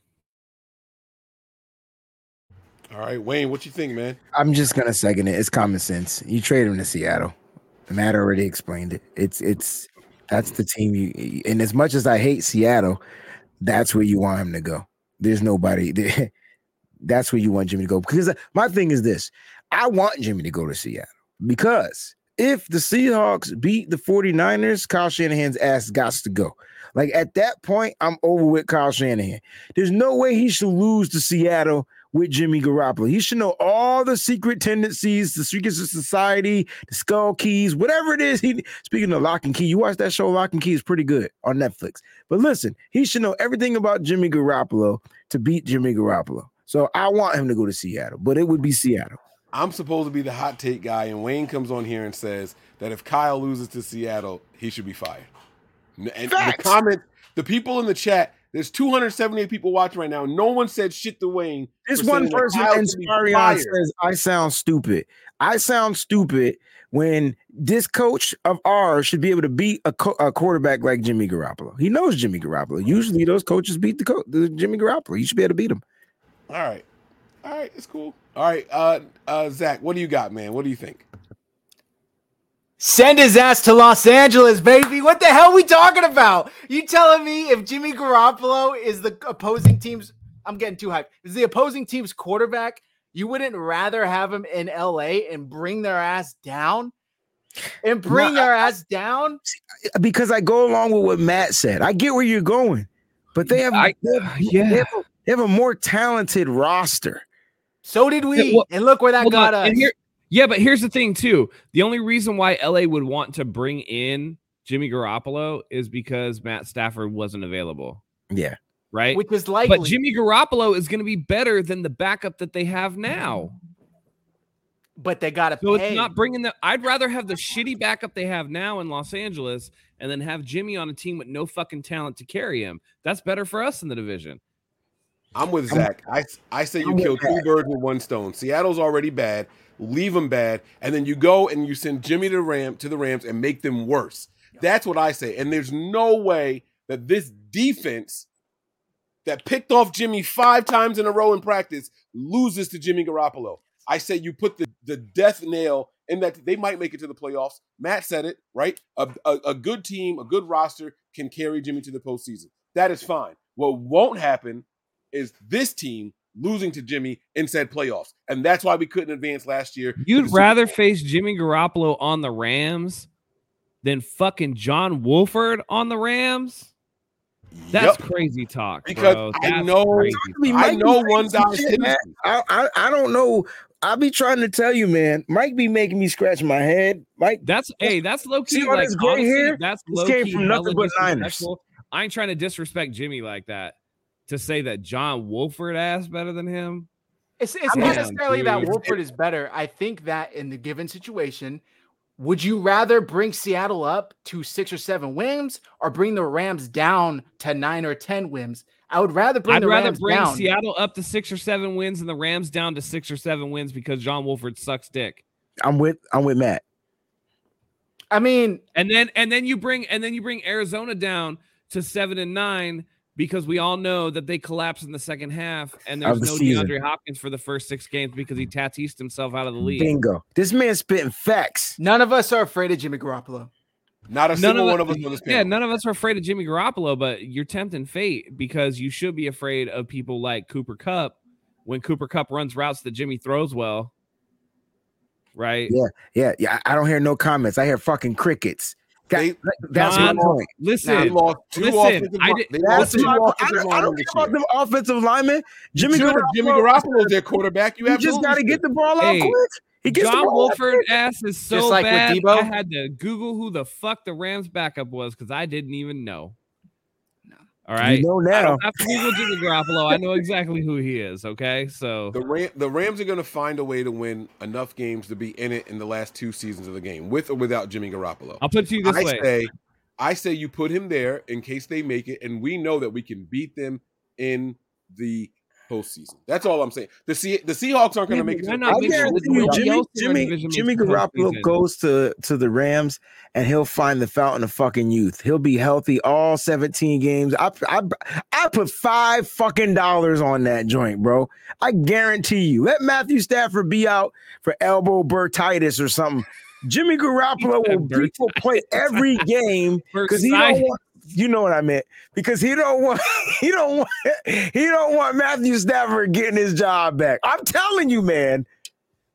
Well, I mean, Matthew Stafford would get his job back anyway. But here's my thing: if Jimmy's winning, not on the Rams, and for whatever reason Matthew Stafford is injured, that Rams team is not going to make the playoffs, and that Seattle's not going to make the playoffs whether they have Jimmy or not. And Arizona is the most fringe playoff team that you can think of without a DeAndre Hopkins for the first 6 games of the season. So what are we left with? We're looking at Dallas and Philly, who we both beat last year, trash. We're looking at Tampa Bay, which could be a challenge. We're looking at Green Bay, who we bitch slap around every time we play them when we're healthy, right? And then we got whoever is going to come out of, I don't know, wherever else, whoever the other wild card is going to be. Doesn't matter. I think Jimmy on the Seattle Seahawks, if Matthew Stafford is injured, this is all contingent upon Matthew Stafford being actually injured, which the elbow thing still lingering around is actually concerning for like Tommy John style UCL tear. Neither here nor there. Jimmy Garoppolo on Seattle means that this division is 49ers to win. Plain and simple. All right, I like it. And if you guys like it, hit that like button, man. I'm gonna take this off of here so we can. Hey, James said top left guy is right. Thank you, James. I appreciate you.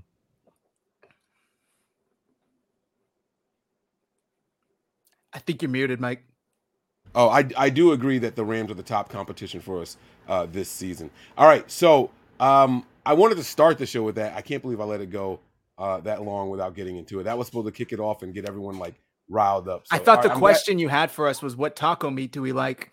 No, I was over here thinking pokeball. Yo, is that what y'all called that shit? That's what it is. Yeah, pokey. Okay. I said poke, so I don't even know what that is. Like I'm like sitting here like, what do you got to catch them all? Like I didn't know what y'all were talking about. So. It's like raw fish. It's like usually raw fish, like ahi, on top of like it's food, rice and whatever else. It's essentially non-rolled sushi. Okay. All right. I've never had it, so I didn't know anything about that. All right. So we have 2 more things that we're going to go through here. I'm going to get to one here. Womack, I'm not going to play his part of the presser, right? But they asked him about, about his mindset, his mentality. And he basically said, I didn't care. Oh, no. They asked him, when did you know you were going to be a factor here for the 49ers? That's what the question was. And he said, I didn't care what team I got on. This is me. This is who I'm going to be. I'm going to take advantage of every opportunity given to me. Didn't matter who drafted me. I can't be anyone other than myself, right? So he was basically saying, I'm coming in no matter what the roster, and I'm going to make some noise because I know what I can do, right? And I wanted to compare that to the comments that annoyed me of Talanoa Hufanga. When he was asked a similar question, was it your plan to just make the team on special teams last year and this year be in the running to be a starter at strong safety? And his response was, I'm just blessed to be here and I'm going to pray and meditate on it. And kumbaya, I love everybody and I just want to go out there and give it my best effort. And I blasted Hufanga for that trash-ass response. I hated that response. I want to see someone confident. I want to see someone assertive in their thoughts. I want to see someone, you know, smelling themselves. Like, yo, I'm here for a reason. They drafted me for a reason. They picked me for a reason. That's the kind of stuff, that's the kind of talk I want to hear. So when you listen to those two comments, right, when you compare those two, and again, I paraphrase both of them. So if you guys remember the exact quotes, by all means, go for it. But when you compare those two comments, does it speak different or is it the same thing and one guy's just being more humble? Zach, what do you think? Did Hufanga make these comments last year?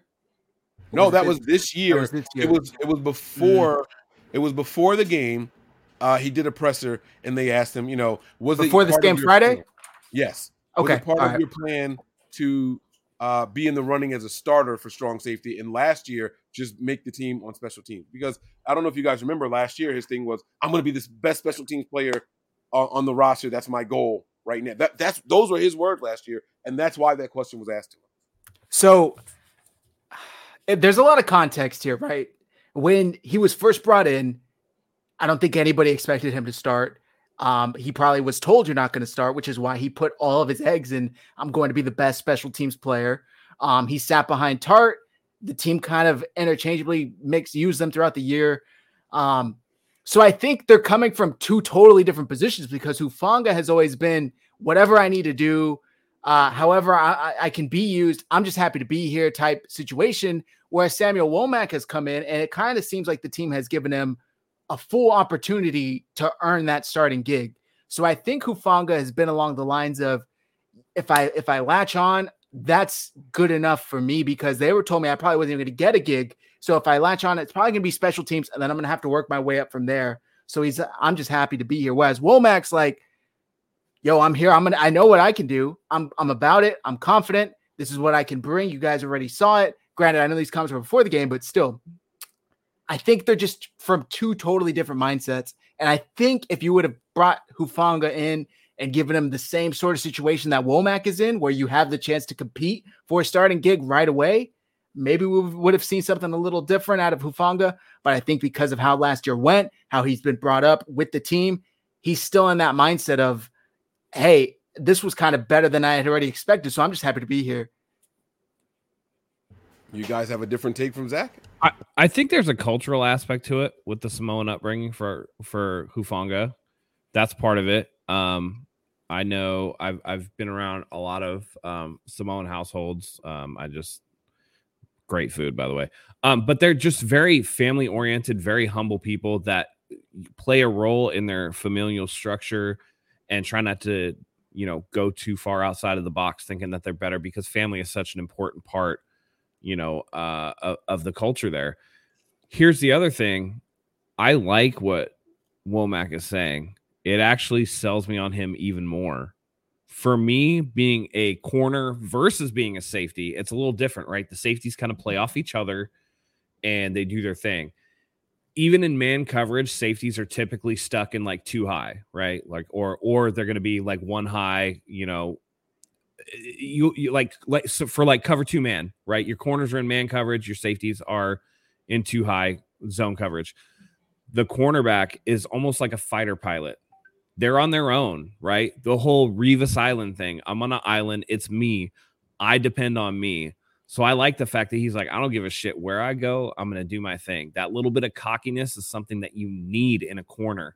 That's going to allow him, if he does give up something, that he's going to, you know, toss it off the back and be like, all right, you got me this time, but I got something for you this time. You know, that to me is what I want to see in a corner.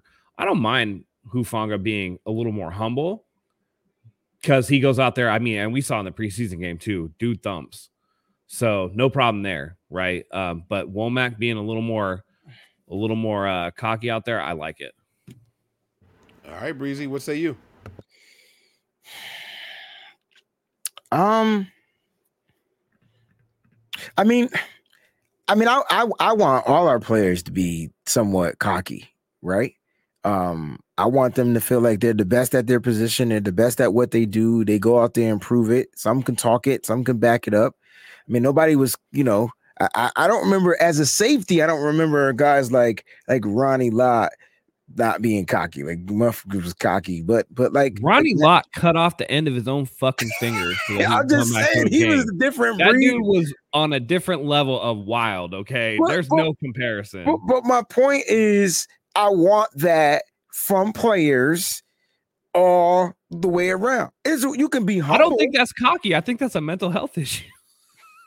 Fair. I'm just kidding. No, that's fair. Savage as fuck, though. But my point is, when it comes to these defensive players, those guys got to go out there and make plays.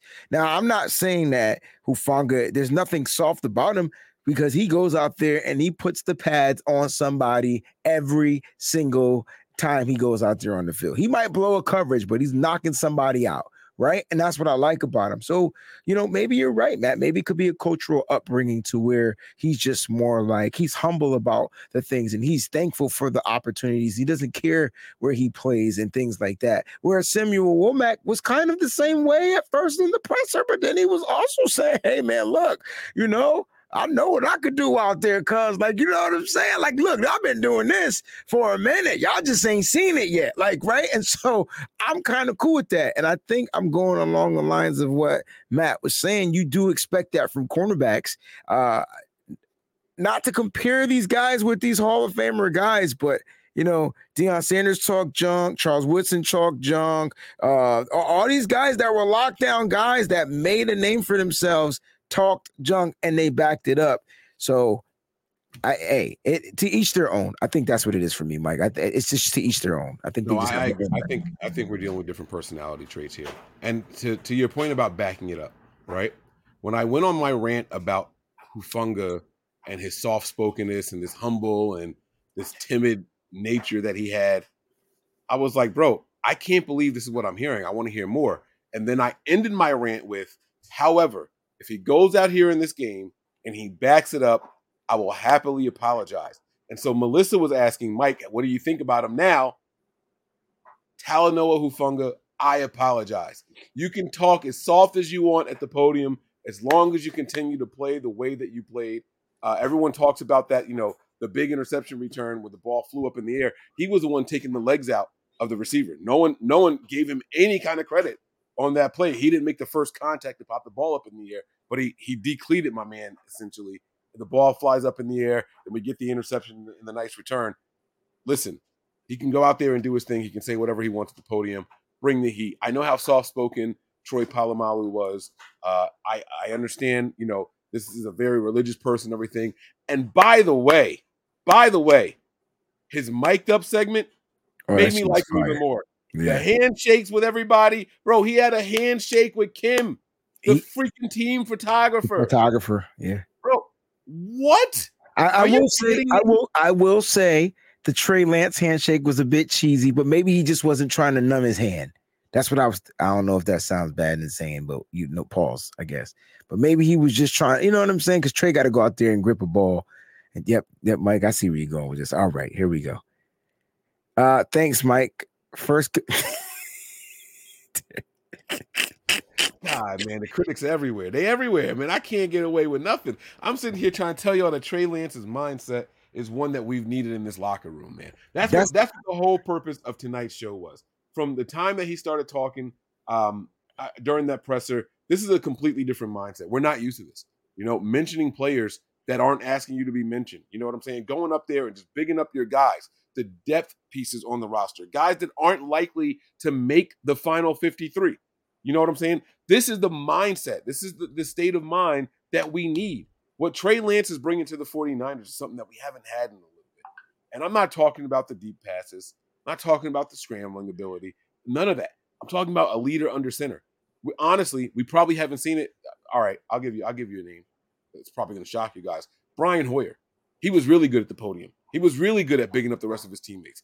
He was trash on the field, but he was really, really good at bigging up his teammates. You know what I'm saying? Getting everybody involved, keeping his teammates in the back of his mind at all times, right? Someone who put that work in on the field and off the field. We're seeing Trey Lance saying, yo, it felt like everybody was yelling at me for to slide. I knew I had to do it in that moment. That's the beauty in what we're seeing right now. That was the purpose of today's show. I don't know if anybody on here can possibly disagree with that. Trey Lance's state of mind is one that is going to be needed, and is one that it looks to me to be sustainable for a long period of time here. What do you guys think? I agree. I think I said that about 50 minutes ago, but I agree. I think that I also agree. I think that, you know, and we just talked about a topic where we're talking about the Womack versus, you know, Talanoa Hufanga. And I think that the Trey Lance state of mind is a little bit more soft-spoken. But, I mean, one of the best presidents in our history, Teddy Roosevelt, said, speak softly, carry a big stick. As long as you go out there and you're getting the job done, you know, you can be as complimentary, you can be as quiet, you can be as boisterous, you can do whatever you want. It's all about the results on the field. And I think that Trey Lance is off on a really, really good foot. And I think that it's very, very obvious that he's put in the work in the offseason, because he looks night and day better than he did last year. And that is super exciting. Mike, the reason why I asked you when Huff said these comments was because none of us would have expected Trey Lance to come in here and say last year and say, I know what I can do. I should be the starter. I'm here to earn my role. And I'm going to prove that to you guys right now.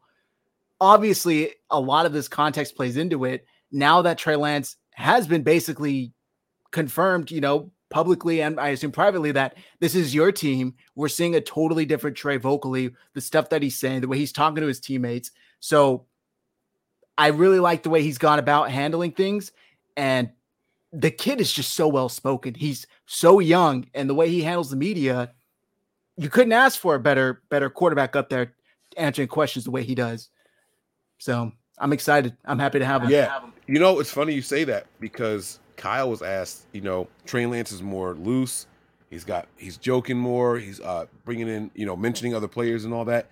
Is this new for this year, or is this who Trey Lance has always been? And Kyle said he's always been this guy. He just didn't speak to the media a lot last year. So, I mean, certain guys just have it in them. You know, it comes out of him. The one thing we heard immediately after drafting this kid was he's a leader and he's a workaholic. Guys, that's exactly what tonight's entire show was about. It was about Trey Lance's work ethic and how much of a part of the team. He knows that he's the fabric of this team, right? It's incredible. And I think we're in really, really good hands. Guys, we're at the final part of the show here. I don't think there were any more super chats that I missed. Let me just scroll up really quick. I don't see any more. So here we are, guys. It's final thoughts time. So what we're going to do is we're going to highlight each individual. We're going to let you guys rock. Let me take this thing off here. Sorry about that. We're going to start with Matt here. You give us your final thoughts, anything that you want to leave the people with, tell them where to find you, where to follow you, all that good stuff. The floor is yours. And then after you, we'll go to Breezy. Then we'll go to Zach. And then I'll give my final thoughts, and then we'll get out of here. We'll sign out. Perfect. I just want to say thanks again for having us on the show. Me and Zach, 49ers Hive. Check us out. I'm at Mr. Matt BSN. Final thoughts is this entire show is about the Trey Lance state of mind, and it's pretty clear that he's just a natural at this. And with dealing with the media, dealing with teammates, being a leader, grinding, that kind of stuff tells me that Trey Lance is going to be a success. What's around him is going to be very important. I'm still concerned about the offensive line. I want to see a bunch of improvement there. Week 2 is going to be very interesting against the Vikings on Sunday. How does that O-line gel further? But overall, I mean, when you go from aloof Jimmy Garoppolo, who ghosts the team after he, you know, gets paid and he's just like, nah, I'm out of here, to now, as the super chat says, triple option plays being run in practice with Trey Lance just because he brings that juice, that athleticism, that talent. Man, I couldn't be more excited. And, well, you know, the sky's the limit. I mean, it's coming up 49ers so far, at least early. And as long as we can stay healthy, this is a year that we make a run. All right, so let me go back to the quad box here. My bad, Richard. No disrespect intended at all. I don't know how I didn't see that. Breezy must have marked that one for me, so that's good. I'm glad you marked it into the box there. Guys, let's talk about this really quick. the triple option here and what that brings to the team. It's a dynamic that we haven't seen since Colin Kaepernick, right? Was it? Did we run it another time? Did we see this? Yeah. I don't know that we did triple option with. I don't think we did triple. We ran like pretty vanilla RPO. Yeah, but, I mean just, triple option. That's like Army Navy type shit, bro. You know, that's I keep saying that's Colorado Cordell Stewart type shit, bro. Yeah. Like, well, break it down. Let's break this thing down in layman's terms, you guys. So the triple option is when the quarterback has three options, right? He's an option, right. The running back's an option, and wide receiver's an option. And so you watch that play. And yeah. So let's do this like real quick, right? This is going to be the easiest way to do it, right? There's going to be two runners in the backfield. There's going to be the quarterback. Quarterback snaps the ball. All right. There's going to be like a dive type play, like a running back that's going to go between the tackles. If the quarterback likes it, he can hand it off. If he doesn't, he can pull it. He's going to head around to the end of the tackle box, right? And the other running back is actually going to follow him in a trail position. If the guy guarding the second, the second level of that option, right? If he follows the quarterback pitches to the running back. If he's watching for the pitch, the quarterback turns it right upfield and goes. It's a very hard thing to defend on the edge. It's really interesting. I don't think I've seen triple option in the NFL like almost at all. I haven't watched enough Ravens. Maybe the Ravens do it a little bit, but this is like a very interesting wrinkle in this offense. And the fact that they ran that in practice for people to film is very interesting to me. That was my biggest takeaway, was the fact that they did it in front of people, not something that we're keeping behind wraps. Is this something just to say, hey, Bears, psst, just work on it? I think it's not just for the Bears. I think it's for the whole NFL. I think this is Kyle is giving the league, and it could just be deception. Look, you better be prepared for it. They can come out in that pistol offense. Kyle's a troll. Kyle's definitely a troll. He'd do that shit too. You get what I'm saying? And they'll come out in that formation, that pistol formation. You be thinking, yo, this is the triple option we saw. Next thing you know, it's a 76-yard pass down the field play. Like, it's just weird. Like, it's I wouldn't put it past Kyle Shanahan. I do think it's interesting that they were using Debo back there.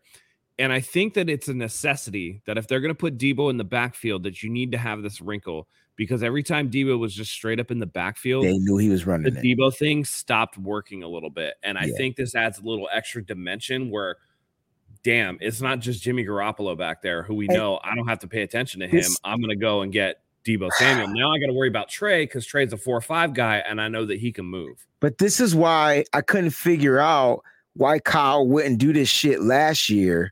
You get what I'm saying? When he had the option, that's why I kept saying Trey's going to bring that extra dynamic for somebody on the defense to have to pay attention to. Because what happened was in that Rams game, and he could have just did it once. He could have even brought Trey in as deception and just tried to run something like this.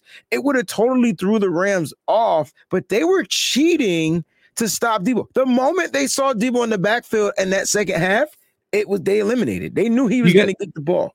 Do you guys remember when Kyle said, oh, I stopped using Trey because I couldn't concentrate and call good game plans? Yeah, I do remember that. Them.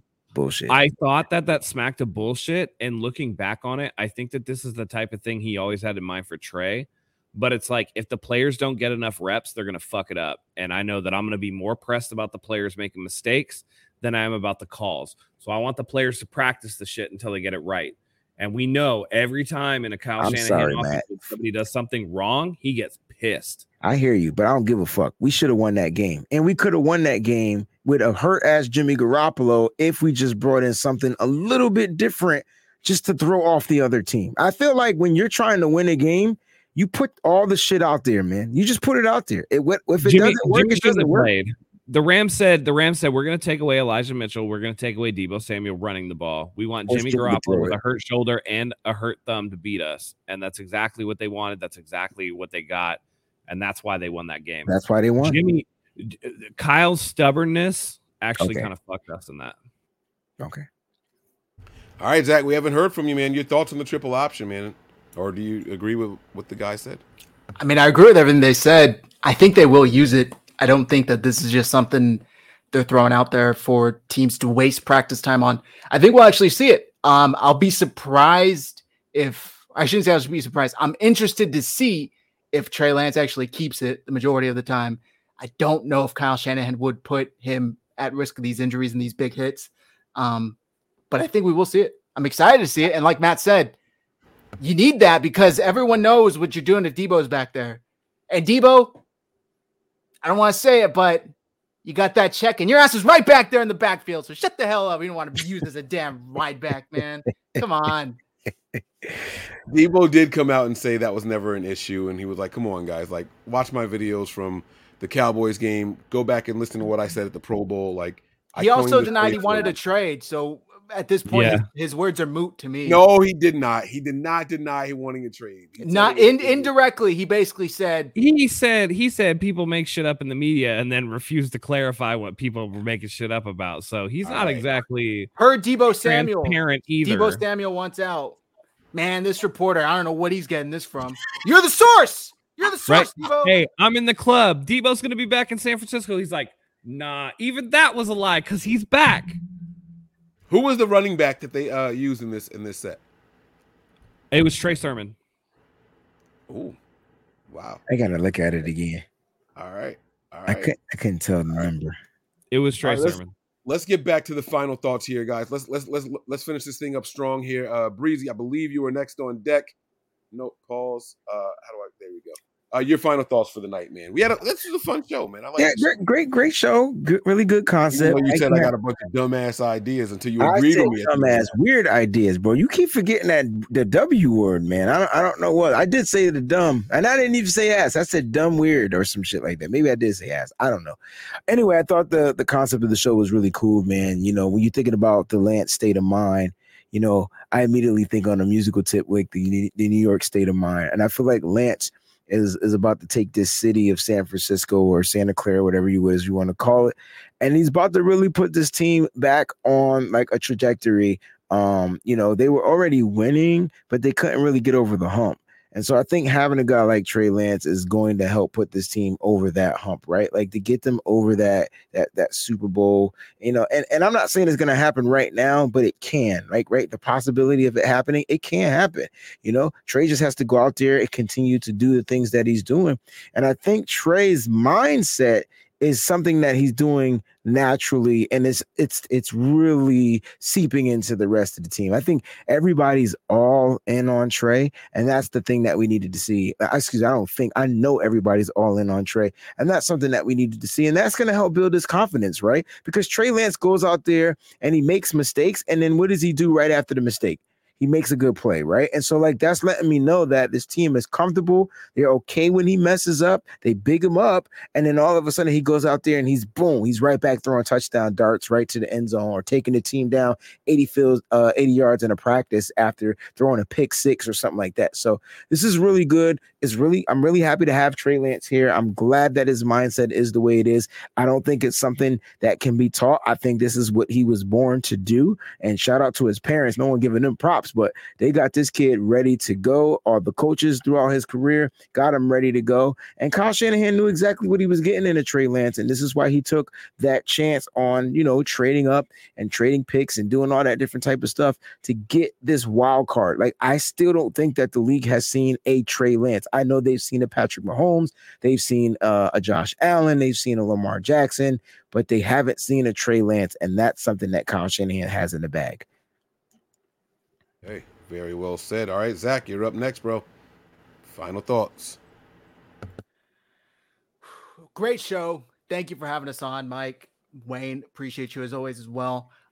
You can find us, like Matt said, at 49ers Hive.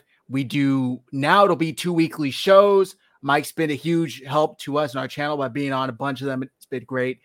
We'll do a preview show, recap show. So go check us out over on there. My handle is at Zach Hernan, which, by the way, my last name is not Hernan. I hope a lot of you guys know that because our guy Ali thought my last name was Hernan. My last name's Hernandez. I thought that was pretty clear, but apparently some people don't know that.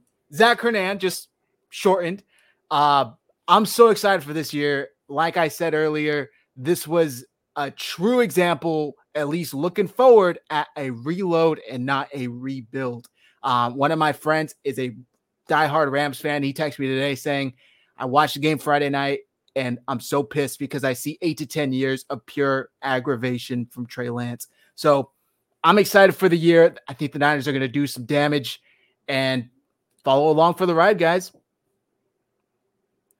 All right. I like it. I like it. I'm not going to do myself on the big screen here. Guys, if you missed any part of tonight's show, if you jumped in during some of the parts that sounded like I was reaching, sounded like I was just grasping for straws and pulling things out of my ass, I promise you guys it all came together at the end. Go back and watch the show again, or you can listen on the podcast if you don't have 2 hours to sit there and have your screen on. If you don't have YouTube Premium, this will be in a podcast form in less than an hour. So you guys make sure you subscribe to our podcast anywhere that you listen to your podcast. Just type in Nothing But Niners and we will pop up. You'll see the logo there.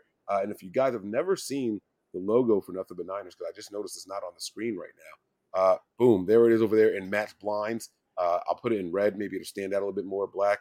Look at that. Boom. That's it right there, man. Matt's fingering the NB Niners logo. That's cool. So make sure you guys get on over there, subscribe, listen, and all that good stuff. Oh, my God. Did he just two in a picket? All right. So, guys, listen, I have to get out of here. I think the drinks are kicking in. Thank you all for checking us out. We will be back on Thursday. We also have a Patreon page with more content coming. If you guys enjoyed this show, just imagine when we're behind the paywall and we can be unfiltered. That's all I can say. It's a lot of fun over there on the Patreon, so make sure you guys get there. The Game Watch will be on Saturday. I'm going to be at my dad's 60th birthday party. God, listen to this, right? My dad is turning 60. It's a surprise. Oh, shit. Hopefully he's not watching. Oh, our cat's out the bag now. If he made it this far into a 49er show and he's a Giants fan, then he should be switching teams. I might buy him a Niner. Anyhow. I mean, you are rocking Giants colors right now. Do you see the logo on my breast? It's right here. You see the colors of that shirt? It's on the C cup, bro. What's the Giants colors? Can somebody tell me the Giants colors, please? And don't nobody care. Listen, my dad is having a surprise 60th birthday party, right? And my stepmom is throwing it for him. And she's like, Mikey, I want you to get some food. Not a lot. I'm going to make a lot of stuff. So we go out, we get this stuff catered and everything. And she's like, 40 people or so are going to be at the house and everything. Then I looked at the schedule. I was like, shit, the Niners play Saturday. Then I looked at something else like, shit, some really good boxing on Saturday. Like, guys, I'm going to be the rudest person at this party. I guaranteed. I'm going to be on the laptop. I'm going to be streaming. Hey, look, I love my dad. Maybe he'll come in and talk some shit. But I'm hoping that the 39 other people there will keep him distracted. He won't even notice I'm there. Lucky you. I got to do a wedding. But you know what? I'll be watching the game. Okay, that's it, man. I'm going to be watching the game. So we'll see you guys all there. Thank you guys for checking us out. We really, really appreciate you guys. Go follow all of my guys. Their Twitter handles are all there on their screens. You see them all over there and everything. Go give these guys a follow. Follow 49ers Hive. Follow Nitty Gritty Niner Gang. And cop one of those bomb-ass Wayne Breezy hats, man. You know what I'm saying? Changing the WB from Warner Brother to Wayne Breezy. That's what I'm talking about, guys. That is branding right there, man. That's what I'm talking about. And that's going to do it for tonight. All right, Wayne, Zach, you guys remember how to sign out here on Nothing But Niners? We're going to test you guys out, all right? I'm going to point us out, all right? Y'all ready? Uh-oh, they don't know. All right, Wayne, we're going to take it away. Then never mind. We got this, Wayne. Prepare for glory. Anticipate pain. But always remain faithful, y'all. We're out of here. Peace.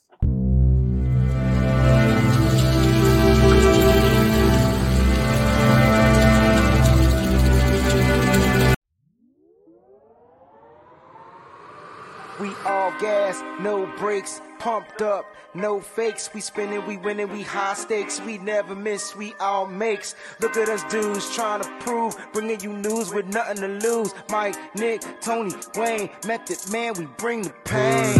Hey, see, I'ma confess it. We under the pressure. If you looking to find us,